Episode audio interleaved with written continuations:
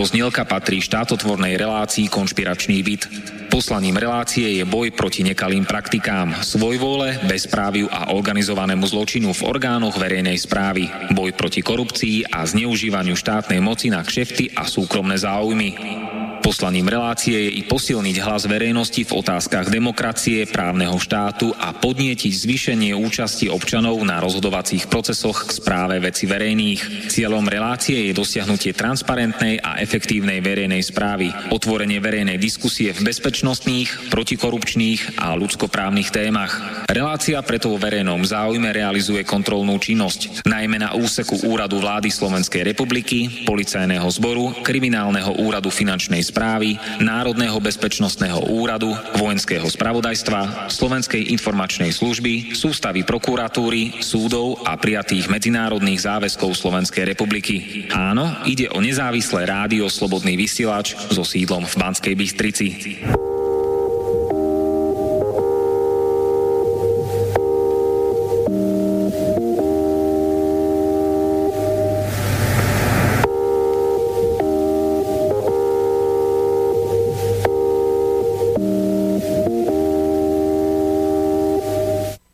Konšpiračný byt. To sa dobre počúva. Vítam všetkých, ktorí ste prijali moje pozvanie navštíviť konšpiračný byt. Zaujímavé a necenzurované počúvanie zo štúdia Bratislava praje Martin Bavolár. Máme štvrtok 21. júna 2018 a tému Ako ďalej Slovensko. Dovolte mi teraz privítať mojich dvoch hostí v konšpiračnom byte. Inžiniera Sergeja Kozlíka, bývalého ministra financií, podpredsedu vlády pre ekonomiku a poslanca v Európskom parlamente v Štrásburgu. Pekné popoludne vám prajem. Áno, ďakujem pekne. Pozdravujem poslucha- poslucháčov Slobodného vysielača a želám krásny, aj keď rozpálený deň. Ďakujem aj ja. A druhý host je inžinier Peter Sedala, súčasný poslanec Mestského zastupiteľstva v Senci, politický analytik, geopolitik, aktivista, architekt a ekonóm. Dobrý večer. E, ja tiež e, v takom dúfaní by som chcel osloviť našich poslucháčov, že budeme aspoň v týchto horúcich dňoch aj nejakým prínosom. Tak, a aké je teda zákulisie vysokej politiky, ekonomiky, mediálnej propagandy a národnej bezpečnosti? Nízke platy, žobrácké dôchodky, predražené exekúcie, islamskí migranti, korupcia, mafia, bezprávie – a organizovaný zločin vo vláde, bankovníctve, súdnictve, zdravotníctve, na úradoch a v parlamente. Aká je a aká bude situácia na Slovensku? Bude lepšia, alebo sa ešte viac horší po prezidentských a parlamentných voľbách, ktoré sú pred nami? Budú sa už konečne dodržiavať naše ľudské práva? Bude tu lepšia životná úroveň a demokracia pre všetkých? Aké sú návrhy riešenia a východiska, aby sa Slovensko dostalo z osídiel skorumpovaných politikov a zo slučky proamerickej geopolitiky.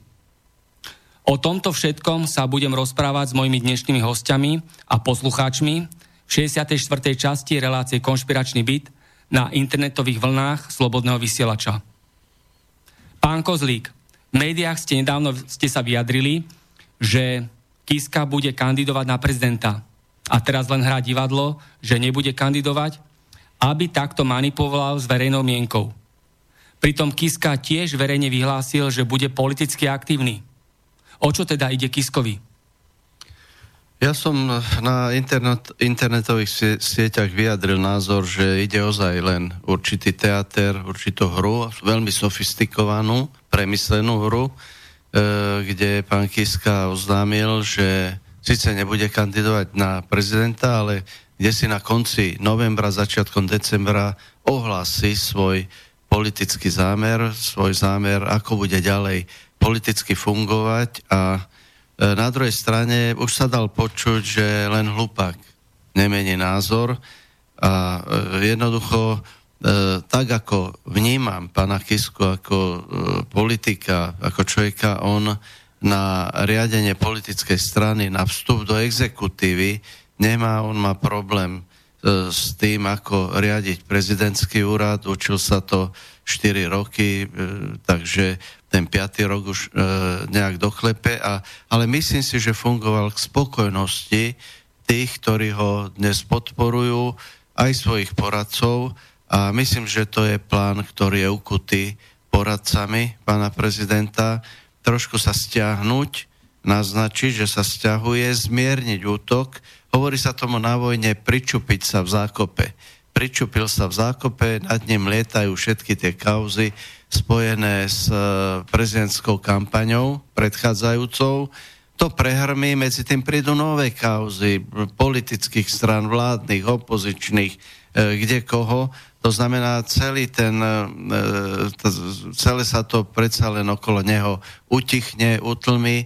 A vidíte, že ani politické strany, ktoré mal dohromady organizovať, či už sú to Sulíkovci, Matovičovci z tých parlamentných, alebo pr- progresívne Slovensko spolu a ďalšie, nikto nejaví nejaký záujem a nejakú, nejaké radostné očakávanie, že pán Kiska príde a prevezme a bude otcom, zjednotiteľom opozičných strán. Takže z tohto jednoznačne mne vychádza, že pán Kiska na konci novembra, začiatkom decembra ohlási svoju kandidatúru, ale už bude existovať aj silná skupina podporovateľov s heslom Kiska náhrad. Ste spomenuli aj poradcov prezidenta Kisku. Ktorý z nich má také najväčšie slovo a ktorý je tam takou tou šedou eminenciou? Ja by som nechcel ich eh, teraz kategorizovať, eh, jednotlivých poradcov. Jedno je isté, že to atlantické zavesenie, keď to tak mám nejak povedať, poradcov je zrejme a bez ohľadu na to, o kom hovoríme, ja si myslím, že tie mená nie sú podstatné, ale e, zavesenie a druhá vec je, že a, a nejde len o poradcov, ide o to, že na Kiskovej strane, keď sledujeme preskumy verejnej mienky, tak nesporne ten záber podporovateľov pána Kisku, či sú to už slnečkári, či to je kaviareň, či to sú iní ľudia, je skutočne výrazná proti tým, čo by eventuálne na tej atlantickej, alebo ako nazveme tú stranu, prípadne mohli kandidovať či už Čaputová, Mistrik, alebo niektorí ďalší. Takže Kiska je ďaleko dominantnejšou osobou v hre ako títo. A dajme si otázku, ale ako si prezident Kiska plní teraz svoje pracovné povinnosti, keď už súčasne podľa väčšiny obyvateľov Slovenska je prezident Kiska klamár, zlodej, úžerník, vlasti zradca, pozemkový, volebný a daňový podvodník a mnohí ho označujú za agenta americkej tajnej služby CIA. Prečo sa Kiskové finančné kauzy zverejnili, až keď boli premlčané? Pritom Slovenská informačná služba finančná správa a policia mali už dávno zdokumentovanú Kiskovú protiprávnu činnosť. Je Kiska hrozbou pre národnú bezpečnosť z tohto hľadiska? Ja by som e, možno nešiel takým tempom z hľadiska hodnotenia Kisku e, už v rovine označenia rizika e, z národnej bezpečnosti, aj keď každý, kto je pod tlakom, pod tlakom E, nejakých prešlapov a najmä daňových, finančných, je hrozbou. Na takej pozícii je hrozbou. A druhá vec je ale, že e, tu vzniká otázka, prečo tak neskoro, to je veľmi dobre položená otázka, prečo e, tak neskoro boli e, jednotlivé tie, e, tie prehmaty vyťahnuté, či v druhej strane vyhovovalo čo najbližšie prísť s tými podnetmi pred samotnými prezidentskými voľbami, pretože viaceré tie akty boli premlčané nie teraz, už, už v podstate dávnejšie. To znamená, že nedalo sa s nimi e, rozumne, reálne hrať, ja neviem, pred dvoma roky už po voľbe prezidenta. Druhá vec je ale, že e, vznikajú určitá nedôvera účasti obyvateľstva, pretože v, v tom útoku na Kisku sa angažujú štátne orgány. A to sa môže stať každému. Aj vy ste si svoje užili a užívate so štátnymi orgánmi. To znamená, veľa ľuďom to nie je pochutia, tam pramení e, značnej miere aj kisková popularita, pretože ľudia cítia, že je za tým tlak štátnych orgánov, že unikajú informácie, ktoré by unikať nem- nemali, že sa v tom angažujú politické špičky e, vládnych politických strán, čo je na škodu si myslím. Ja si nemyslím, že by v osobných útokoch mal Trebars sa angažovať e, bývalý premiér, súčasný predseda Smeru, že e, predsa to, to je záležitosť orgánov činných v trestnom konaní. A potom to vytvára určitú nedôveru voči štátnej moci, a zároveň to do istej mery podporuje e, Kiskovú pozíciu. Áno, nech sa páči. Ja som k tomu Kiskovi ešte povedal, že e, podľa môjho názoru je synonymom podlosti, pretože ja som veľmi pozorne sledoval jeho velebnú kampaň, ešte keď je kandidoval na prezidenta a deklaroval niečo, čo vôbec nie je pravda. A e, jednoducho my e, Slováci sme jeden národ, ktorý máme nejaké zásady, máme nejaké vízie a mm, jednoducho e, mať prezidenta tohto razenia e, je absolútne pre, pre, pre, pre mňa ako nepredstaviteľné. Pretože ja keď si ako e, občan kúpim nejaký výrobok, ktorý je zabalený v krabici a je tam výrobok, ktorý chcem mať a doma ho rozbalím, ten výrobok tam nie je tak e, vlastne som rozčarovaný. A ja som takisto rozčarovaný nad Kiskom. E, podľa všetkého e, to vy, e, v zázemí Kisku je obrovská nejaká túžba mašinéria nejakých, e, nejakých e, kruhov alebo nejakých e, oligarchov, alebo jak to nazvať, ktorí majú záujmy geopolitické na Slovensku tam to je jednoznačné. To, že on je úžerník, alebo tieto veci e, tam sa vynárajú, podľa môjho názoru to nie je až tak dôležité, pretože dneska úžerníkov máme hoci kde haba dej.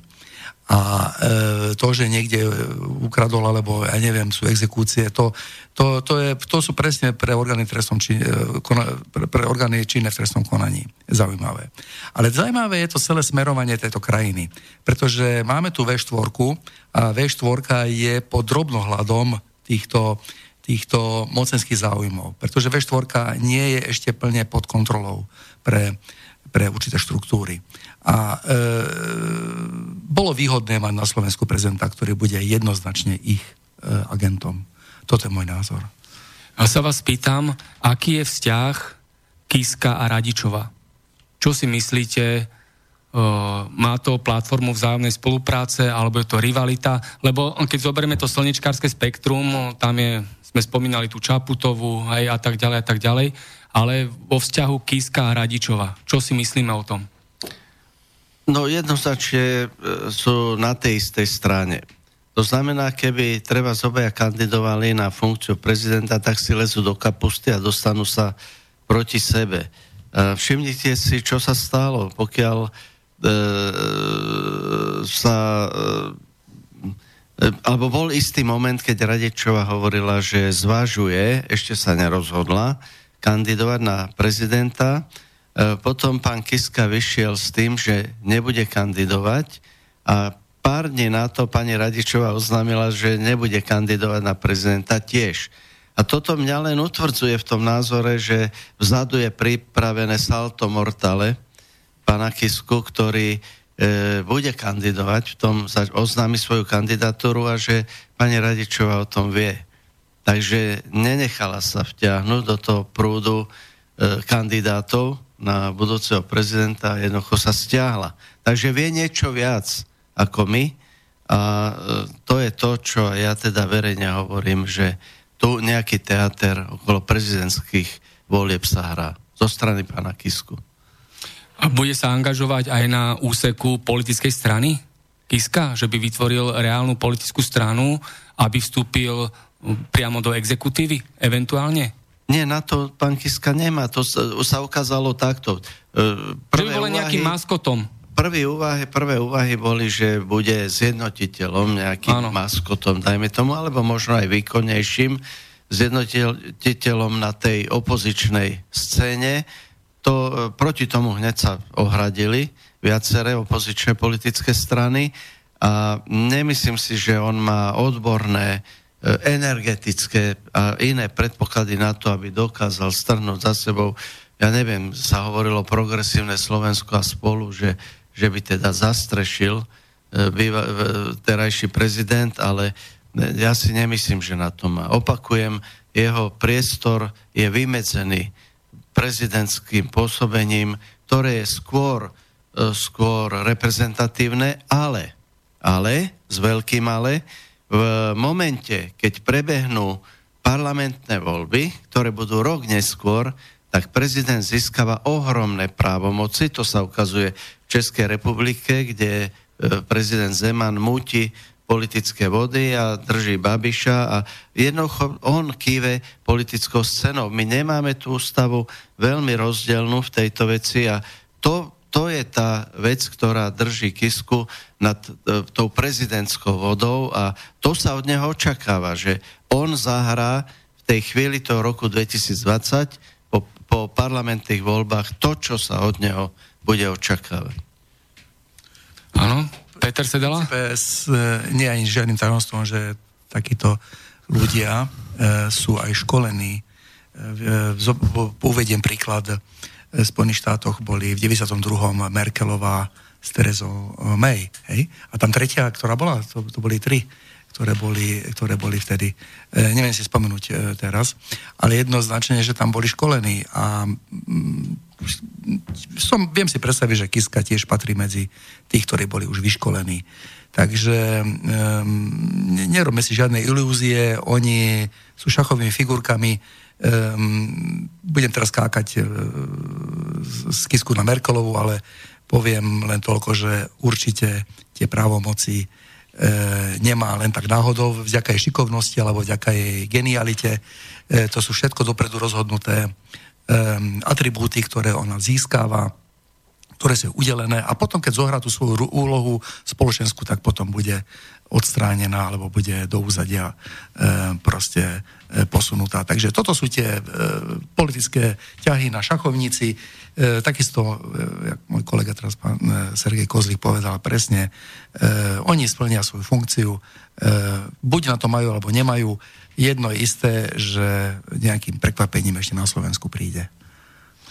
Sme sp- ste spomínali Merkelovu, však ona bola začia z Nemeckej demokratickej republiky východného Nemecka vysokou funkcionárkou FDJ, čo bola komunistická organizácia a z komunistky sa stala kresťanská demokratka a spolupracovníčka Spojených štátov amerických, hej, takže je zvyknutá robiť takéto premety, takže má k tomu osobnostný profil.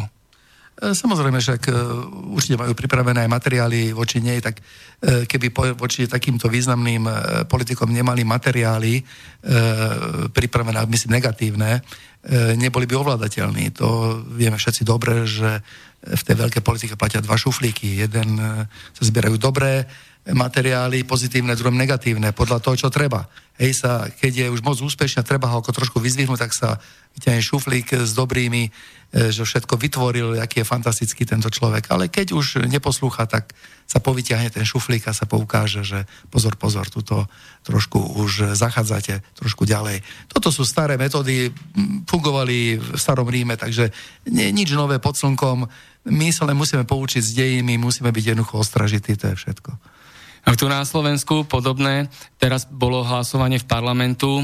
Parlament odsúhlasil vstup vojsk USA na územie Slovenskej republiky, kde predtým proamerická vláda, Smer, SNS a Mosheed odsúhlasila takisto vstup americkým vojakom na Slovenskú republiku. A vďaka týmto vládnym a tzv. opozičným poslancom v parlamente má teda táto neporaziteľná armáda USA okrem svojich rakiet a tankov aj svojich vojakov na slovenskom území. Prečo prichádzajú títo americkí vojaci a proti komu? Bude vojna proti Rusku? Tak si myslí väčšina ľudí. Majú strach. Je tu taká neistota, čo bude, čo nebude. Fico, Bugár a Danko súhlasili s protiruskými sankciami, poslali slovenských vojakov na ruské hranice už predtým na Slovensku oni rozprávajú, že sú proti migrantom a pritom v Bruseli so všetkým súhlasia a tak ďalej a tak ďalej. Fico, Bugár, Danko takto klamú a spolu manipulujú obyvateľov Slovenska. Myslíte si, že je to celé náhodné, alebo to do seba zapadá ako ozubené kolesa? Ja len Nech sa páči. krátkosti. Um, je známe, že nastalo nové geopolitické rozdeľovanie sveta. Z tohoto vychádzam, je to, je to platforma, s ktorou sa zaoberám. Um, treba povedať, že táto snaha Spojených štátov uh, je na jednej strane pochopiteľná. Na druhej strane pre nás, ako mm, občanov, ktorí tu žijeme, uh, my len môžeme nad tým krútiť hlavou. Um, či potrebujeme vôbec takúto armádu e, v tejto, v tejto situácii. Keď si zoberieme, že Spojené štáty majú cez 220 e, vojenských základní po svete, a kde všade by ešte chceli mať. Myslím, že Arktida je stredobodom pozornosti v ich očiach. Takže tá snaha tu je obrovská, tú hegemóniu svoju si udržať. E, ako vieme, um, ako vieme tieto, uh, tento stav udržať, ako vytvoriť ho nie je taký problém, ale problém je ho udržať. To vieme všetci veľmi dobre zo súkromného života. Že dosiahnuť víťazstvo v nejakom, v nejakom odvetví, ale potom ho zase obhájiť. Ano, to sú dve rozdielne veci. A udržovať tieto základne, udržovať túto hegemóniu, udržovať stabilitu doláru, hej, ako dal by sa povedať tej nosnej sile celej, celej tejto E, celej tejto mašinérie. To znamená, že tieto veci sú veľmi, veľmi e, teraz stredobodom pozornosti sveta a my sme svetkom týchto vecí, tohto nového prerozdeľovania. To, že majú záujem e, e, Spojené štáty e, napadnúť Rusko, to nikto o tom nepochybuje. Ano? Všetko preto robia, aby ho vedeli napadnúť konvenčne. Ano? E, veľmi dobre vedia, že sú tam určité našlapné míny, sú tam určité problémy okolo toho, ktoré by mohli aj voči nim sa obrátiť. Takže predpokladáte, že ten útok USA proti Ruskej federácii by bol bez jadrových zbraní, zbraní hromadného ničenia? No, konvenčné, konvenčné, klasické? No ono to, ono to tiež, to predpoklad e, je dobré slovo, ale vyzerá to tak, že sa to rozloží na malé lokálne, ako sa to aj teraz robí, či je to typ studenej vojny, e, ekonomická a e, malé lokálne územia, však vidíme, čo sa, čo sa deje, e, či je to Sýria a tak ďalej. To sú všetko už prvky, ktoré, do ktorých oni vstupujú. Znamená, že e, pokiaľ samozrejme nevstúpia na ruské územie, je to ešte stále o niečom inom. E, nezabudeme, že Spojené štáty e, veľmi radi majú takéto aktivity mimo svojho územia. Lebo to e, oni neradi by dopustili, aby to bolo na ich území. Takže toto sú veci, ktoré treba nás na zreteli. Pán Kozlík, nech sa páči. No existujú tzv. geopolitické mapy, kde sú vyznačené miesta potenciálnych konfliktov. Najčastejšie sú to miesta e, spoločných hraníc. Ja neviem, na Slovensku je to juh Slovenska, E, e, Rusku alebo medzi Ruskom, Baltickými štátmi, medzi Ruskom, Ukrajinou a tak ďalej. Treba medzi Maďarskom, Ukrajinou je takáto zóna, kde je silná menšina maďarského obyvateľstva. A to majú zakresené, dokonca aj Slovensko to má, má vo svojich e, vojenských mapách, ale veľmoci teda o to viac a majú to teda aj Američania.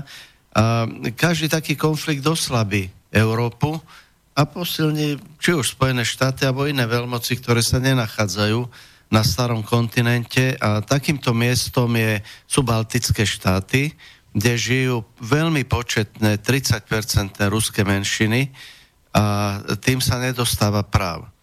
E, v Európskom parlamente na to pravidelne kolegovia boli tam aj e, ruskej národnosti, treba z Estonska poslankyňa, ktorá pravidelne úpenlivo žiadala Európsky parlament a Úniu, aby zakročili vo vzťahu k litovskej, estonskej a e, ďalším týmto vládám, aby sa im priznali tie elementárne práva, možno vzdelania v národnom jazyku. Boli tam ohrozené občianské práva. Občianské, priamo občianstvo e, jednotlivých skupín A majú volebné právo? Majú volebné právo ľudia ruskej národnosti? Ja nechcem ísť takto až do podrobnosti, ale sú tam hrubo porušované práva a a jednoducho to evokuje potom podobný problém ako Donbass a podobne, kde e, to, to na Ukrajine proste vybuchlo ako tá nespokojnosť a e, je to, to sa jatri. Tieto rany sa jatri a Európska únia, ve to sú Rusy, tá menšina, čo nás je po nich, no ale to jatri a vytvára to tam veľké pnutie a miesto toho, aby Európska únia zasiahla a povedala tým vládam Litvy, Estonska, Lotyšska, urobte tam poriadok, priznajte im normálne, elementárne e, ľud, e, občianské a menšinové práva, tak necháva sa to tak. A posielajú sa tam vojaci. A to mi vadí. To mi vadí, že my počujeme, že sme odsúhlasili nejakú jednotku do baltických štátov, ale nepovie nám ministerstvo zahraničných vecí alebo vláda plnú pravdu, že to tam tlie a jednoducho my to tam ideme spolu s jednotkami na to dusiť, aby nevznikol konflikt, aby sa nezadala príčina alebo podnet e, Ruskej e, federácii zasiahnuť prospech menšiny, aj keď tu nie je nič také na stole. Ale jednoducho jatri sa ten problém a komu to vyhovuje? No vyhovuje to nejakej veľmoci za Atlantickým oceánom, pretože to oslabuje Európu. A to mi vadí, to mi vadí, že predstavitelia slovenskej vlády v tom NATO to nerozbalia. A ďalej nerozbalia to v médiách. Prečo to tam je a prečo to všetko vzniká? Prečo tie médiá hlavného prúdu nepovedia fakty, príčiny, dôsledky a že silové riešenie týchto javov, o ktorých ste teraz rozprávali, je cesta veľmi zlým smerom. Hej, že z toho naozaj môže vzniknúť veľký vojnový konflikt. Prečo to je, tak celé sa vyvíja? Je, je to latentné. Ja nepredpokladám, že Rusi po tej skúsenosti na Ukrajine, kde určite prebiehajú nejaké skryté operácie e, na podporu tej, e, tej, tej ruskej menšiny. Krym nakoniec e, bol vyriešený E, tvrdým spôsobom, pričlenením k Rusku, ale e, je ale prebehlo rozdiel, tam referendum. Je prebehlo roz... tam referendum na Pardon, Bolo referendum, ale samotné referendum nie je štátotvorné. Jednoducho, e, bolo to silové riešenie, ale zase je mnoho dôvodov, prečo to vzniklo. Druhá vec je, že Ukrajina nie je členom NATO, to znamená, že tam sa to odvíja v tom Donbase a v tých ďalších oblastiach e, tak spo, relatívne spontánne a okrem toho sú baltské štáty, ktoré sú členmi NATO a NATO teda akože ide pomáhať, ale nerieši sa podstata problému a to sú menšinové práva e, ruskej, ruského obyvateľstva žijúceho na tom území, ktoré by inak normálne možno e, žili a mierovo e, pokojne nažívali týchto štátoch a naopak rozjatruje sa to tým, že sa nekoná. Povedzme poslucháčom, aký podiel je ruskej menšiny v týchto pobalských štátoch? Aby mali ja predstavu. som to povedal, že je to okolo 30%, plus minus podľa To je vysoký štátov. podiel. Je to v podstate vyšší podiel ako napríklad maďarská menšina na Slovensku a ešte možno vo väčšej koncentrácii e, na tom prihraničnom území. Takže E, e, k čomu to môže viesť? Ja si nemyslím, že priamo ku konfliktu, ale môže to viesť k tomu, že zase sa vytvorí situácia a nejaké dôvody na to, aby sa prehlbili sankcie voči Rusku, ktoré poškodzujú nie americkú ekonomiku, ale e, európsku ekonomiku a aj na Slovensku stovky ľudí prišli o zamestnanie v dôsledku tohto fenoménu. Áno, nech sa páči. Vlastne len doplním to, že e, poškozovanie tejto našej európskej ekonomiky je jeden z hlavných bodov e, Spojených štátov, ktoré oni tu realizujú.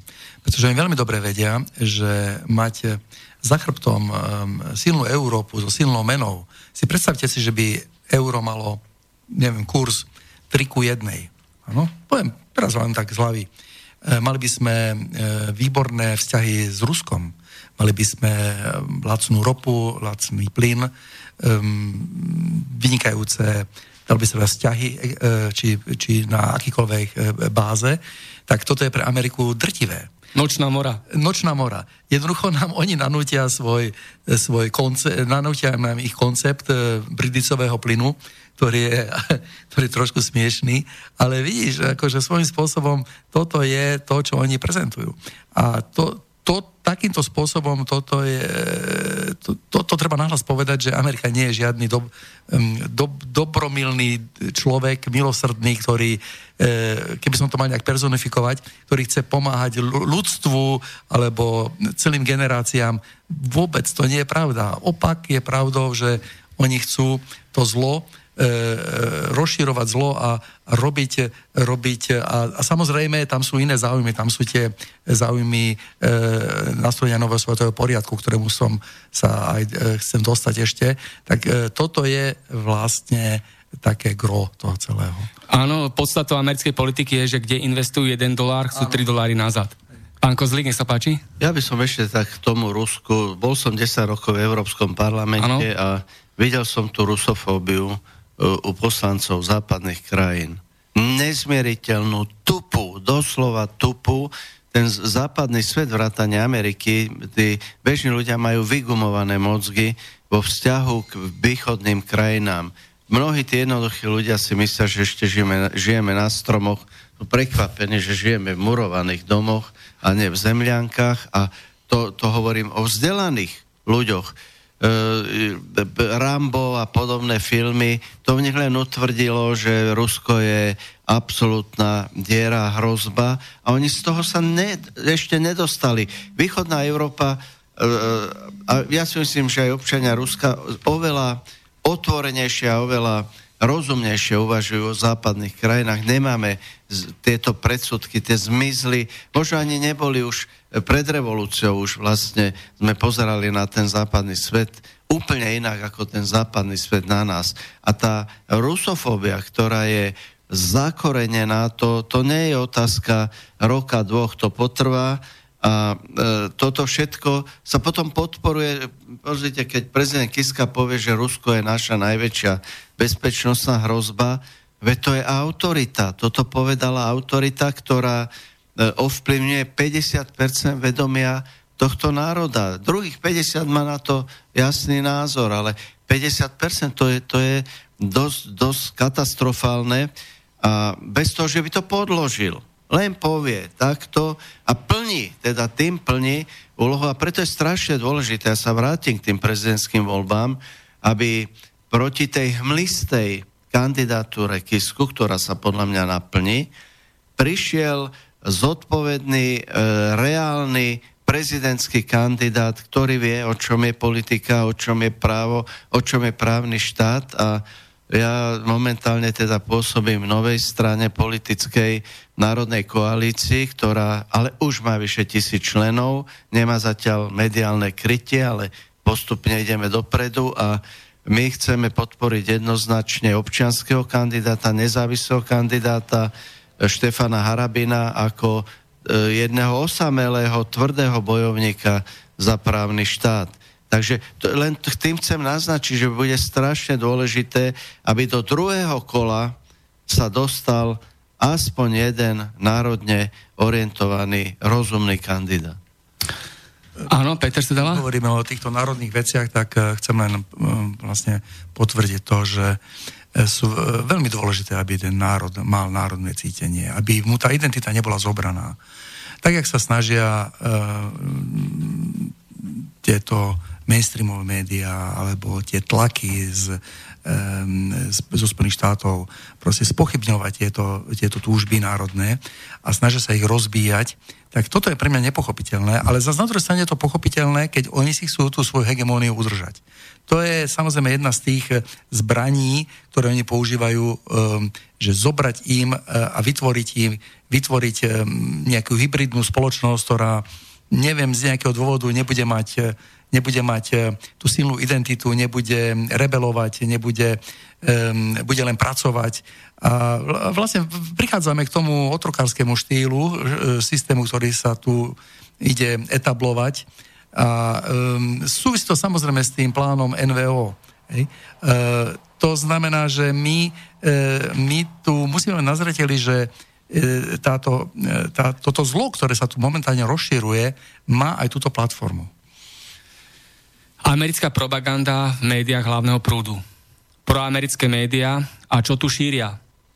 Ruská armáda ide obsadiť Európu a Rusko zavedie ako jediný úradný jazyk ruštinu. A kvôli tomu slovenská vláda, ešte vtedy na čele s Ficom a prezident Kiska, poslali našich vojakov na ruské hranice bojovať proti Rusku. Jedinou nádejou pre Európu je preto iba USA, to je len časť z nedávnych správ z proamerických médií. Sú to hybridné klamstvá a konšpirácie a ich cieľ je vytvoriť na Slovensku a v Európe konflikt. Tieto masovo-komunikačné operácie sú zamerané na destabilizáciu európskych štátov a na polarizáciu ich obyvateľov. Proamerické médiá zámerne vytvárajú zmetok a bagatelizujú rozdiel medzi vojnou a mierom. Východná Európa je v prvej línii americkej hybridnej vojny. Slovensko patrí medzi najviac bombardované krajiny touto dezinformačnou kampaňou, ktorú podporuje USA – Proamerické médiá cieľene a rozsiahle využívajú problémy, ktoré existujú aj na Slovensku. Týmto hoaxom, konšpiráciám a blúdom je najviac vystavená tá skupina obyvateľov, ktorá obdivuje americkú armádu, americkú kultúru, americký rasizmus, americké hamburgery, americkú obezitu, americkú kriminalitu a americký konzumný život. Proamerické médiá využívajú aj nedostatky vo vzdelávacom systéme na Slovensku, čo ešte viac zhoršuje akúkoľvek možnosť účinne čeliť tejto proamerickej dezinformačnej a konšpiračnej ofenzíve. Proamerické médiá zúrivo a neludsky útočia na nezávislé a necenzurované médiá. Len preto, že tieto nezávislé a necenzurované médiá poukazujú na americkú propagandu v médiách hlavného prúdu je naozaj nutné, aby si naši štátni predstavitelia otvorene priznali, že tu existuje táto hrozba proamerických médií a proamerickej konšpiračnej propagandy. Myslíte si, že súčasní štátni predstavitelia by dokázali takto pravdivo prehovoriť k národu? Takto no, pravda, každá pravda má aspoň dva konce, ak nie viac, takže ja, ja v prvom rade e, všetky veľmoci robia svoju propagandu. Robí, robia ju Spojené štáty, boli hegemónom. Dlhú dobu boli hegemónom, prichádzajú o túto hegemóniu, sú z toho samozrejme veľmi rozčarovaní a vzniká ten tlak a osočovanie Ruskej federácie, že robia e, svoju propagandu asi ju robia. A treba sa pripraviť, časom príde čínska propaganda, veľmi na tom pracujú a možno prídu ďalšie propagandy, ale ja som si kedysi, že nič nové pod slnkom. E, robil som si takú analýzu v 90. rokoch na základe dostup, dostupných, podotýkam, prameňov a e, zistil som, že na Slovensku a vo východnej Európe, ktorá teda prešla po nežnej revolúcii transformáciou, že e, média ovplyvňujú najviac práve americké zdroje, ale cez čo? Cez reklamu. Cez uh, veľké firmy, ako sú IBM a uh, proste ďalšie, ktoré platili reklamu v médiách. Vlastne cez to sa prelievala rek- reklama a politika, vlastne, ktorú, ktorá bola presadzovaná Spojenými štátmi, na úrovni Slovenska to bolo okolo 80%, reklamného trhu bol Univiler a podobne, bolo pokrytých e, veľkými americkými, ale aj britskými, e, Shell a podobne firmami. V Čechách to bolo asi 75%. A to som si myslel, že to je problém východnej Európy. Ale ďalšie zdroje potom, tie analýzy ukázali, že vo Francúzsku, v Nemecku, 60 až 65% reklamy je financované týmito veľkými nadnárodnými spoločnosťami a tým aj politický vplyv v týchto médiách. Takže celá Európa beznádejne bola obsadená e, týmito médiami a dneska sa to láme na tom, že existujú sociálne siete, kde veľmi ťažko sa zatiaľ teda presadzuje nejaká, e, nejaké obmedzenia a ľudia získali prístup. Samozrejme, ľudia si musia vybrať, či veria tej, ktorej informácii je také pravidlo, never všetkému, čo čítaš na Facebooku, ale ľudia majú zväčša zdravý rozum, samozrejme niekde hrajú emócie, takže dochádza teraz k súboju, ale ja hovorím, že chvala Bohu, medzi tou americkou, alebo ja pohovorím radšej atlantickou, lebo v tom sa väzú aj iné západné štáty a Ruskou a možno inou propagandou a ľudia si môžu voči sebe stavať rôzne pravdy a vybrať si z toho, čo je pravdou. Takže ja si naopak, ja si myslím, že, že momentálne žijeme dobrú dobu, čo sa týka prísunu informácií a som veľmi proti všetkým takým, jak Bila teraz vylúčila Zema vek a e, to sú také prvé lastovičky cenzúry a e, pripravujú sa cenzúrne opatrenia v iných priamo v sociálnych sieťach, tak proti tomu musíme veľmi rázne a veľmi ostro vystúpiť, ak sa takéto veci objavia. Áno, nech sa páči. Chcel by som tak generálne teraz um, dať si takú otázku do éteru, že um, prečo sa to vlastne takto deje? Um, možno teraz tam nejaký náš posluchač um, si tak ako zamýšľa nad tým, že E, prečo nemôžu národy normálne žiť e, úplne v pokoji a prečo sa musí jeden starať do druhého a tak ďalej a tak ďalej. Lebo e, z tohoto vzniká tá generálna otázka, že, že čo sa vlastne deje vo svete? Ano, dajme si tú otázku, čo sa vlastne deje vo svete? No, um,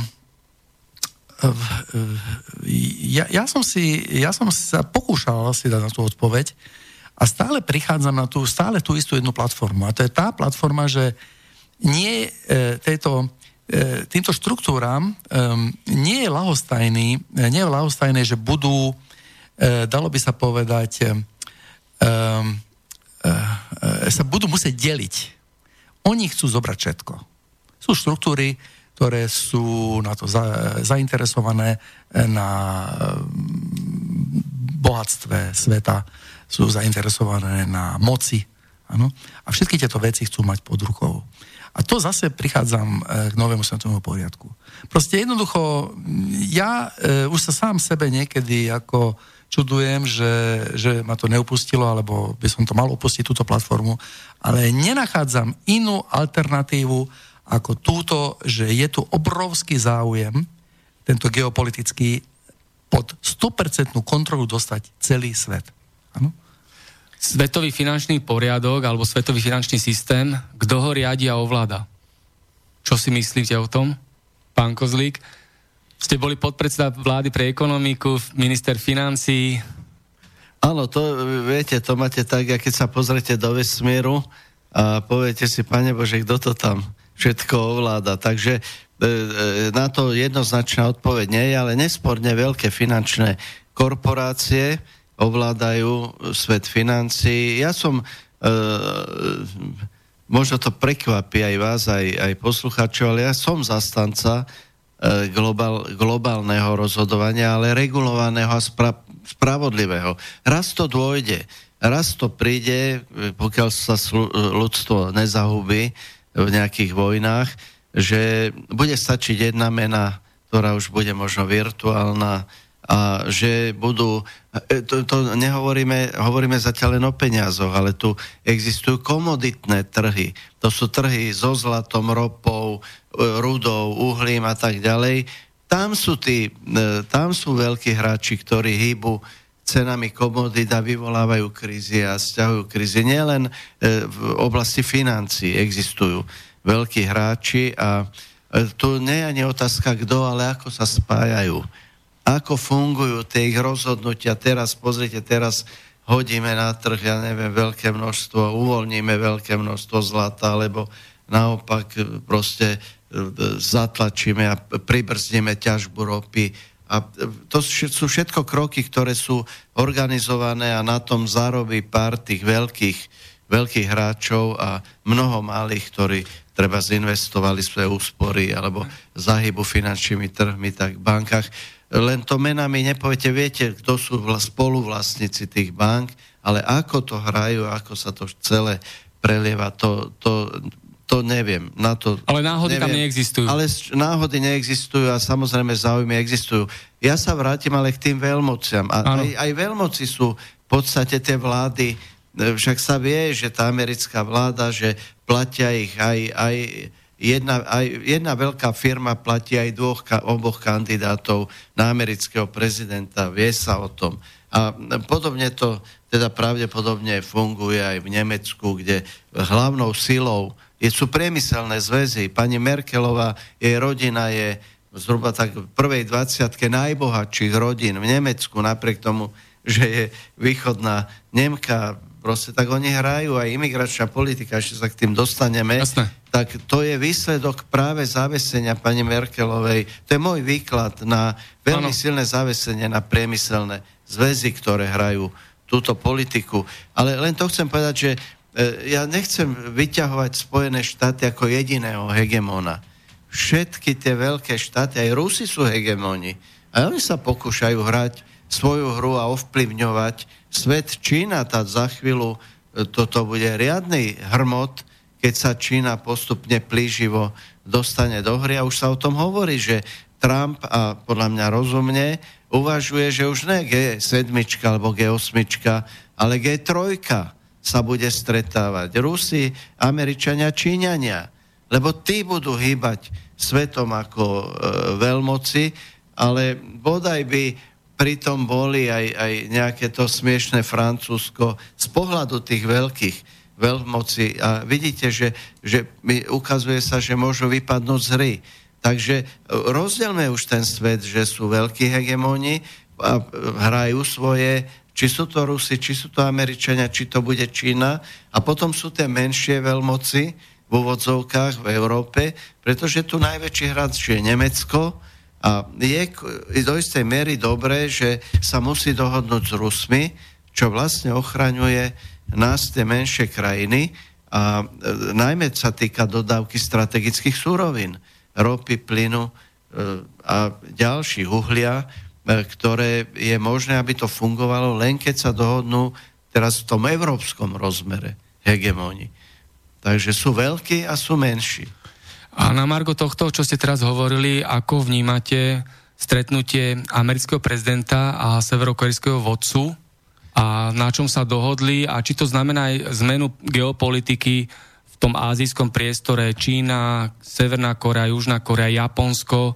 Všimnite si, že pri tom stretnutí ani nebol e, prezident Južnej Korei, že jednoducho to bola dvojstranná voľná diskuzia, žiadny silný výstup, nejaká e, záväzná zmluva, neboli tam žiadni garanti, že by treba na strane Severnej Koreje bola Čína, E, možno Vietnam, ja neviem, že by na strane Spojených štátov bol ešte nejaký hráč, takže e, Trump si dojde na svoje, dostane Nobelovú cenu. E, je otázne, nakoľko takáto perhuba dohoda je záväzná pre Severnú Koreu.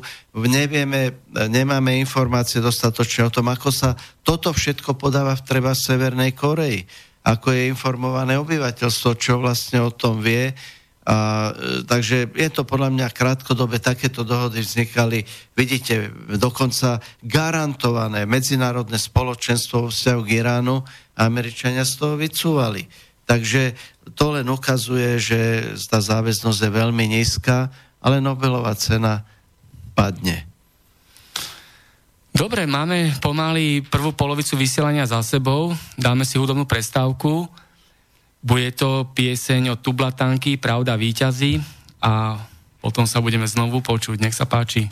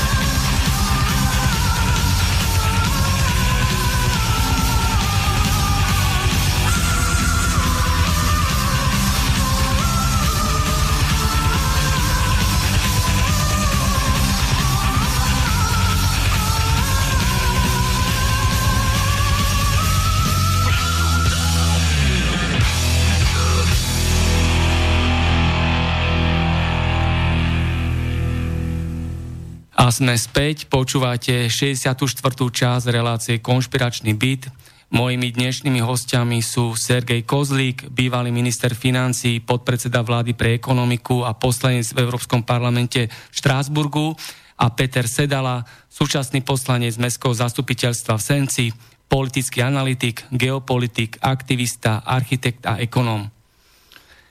Ja sa teraz opýtam na tému politické mimovládky. Via Juris, nadácia otvorenej spoločnosti, Aliancia Fairplay, nadácia Zastavme korupciu, občianske združenie proti korupcii, Transparency International Slovensko a podobne. Sú to vôbec mimovládky? Alebo sú to v skutočnosti politické subjekty s cieľom podielať sa na vládnej moci? Pán Kozlík, nech sa páči. No ja by som to spojil. Sú to mimovládky, ktoré pôsobia ako politické strany podstate, alebo e, ktoré majú významný politický vplyv. E, s tým, že e, hrajú, pie, spievaj piesen toho, koho chlieb ješ. No a teda vieme, že tie toky, e, máme teda s tým už svoju skúsenosť z, z čas Mečiarovej vlády, kde sme aj poznali e, objem peňazí, hovorí sa o 20, ja som v tom čase mal informáciu 30 miliónov dolárov bolo rozpočtovaných priamo v rozpočte federálnej americkej vláde na, pod, vláde na podporu e, mimo vládok na Slovensku s cieľom zvrhnúť Mečiara. Dôvod bol strašne prostý. Neprivatizovali sme pre e, zahraničné, najmä nadnárodné spoločnosti. Ten tlak bol obrovský. Ja mám dve osobné skúsenosti, jednu s pánom Šerešom, ktorý sa veľa e, skloňuje. V 95. som sa s ním osobne stretol v Kranz Montane v Svetovom ekonomickom fóre.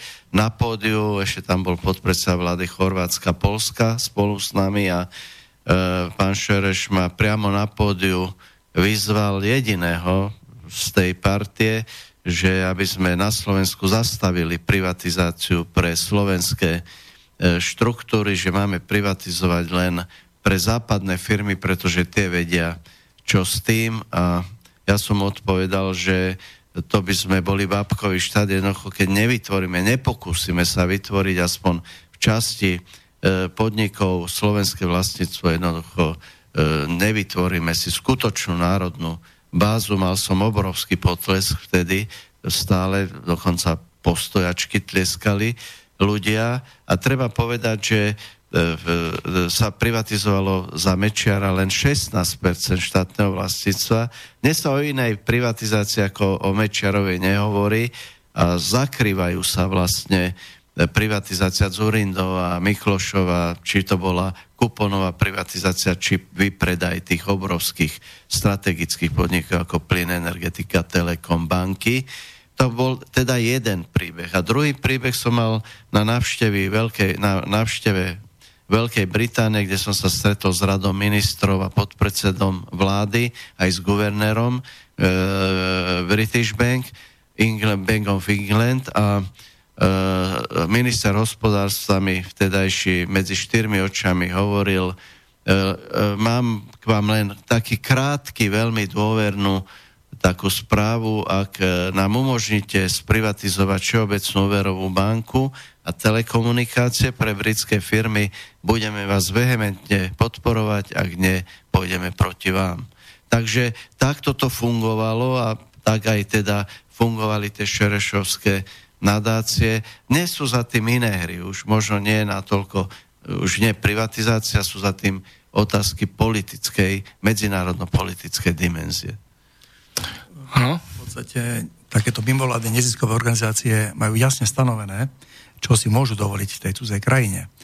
Um, minule sme o tom hovorili a nebudem to zopakovať, ale jednoducho oni prekračujú rámec svojich e, možností a kompetencií. Um, potom naďalej nie je úplne jasné, koľko peniazí oni vlastne sú, pre, sú koľko je preinvestovaných.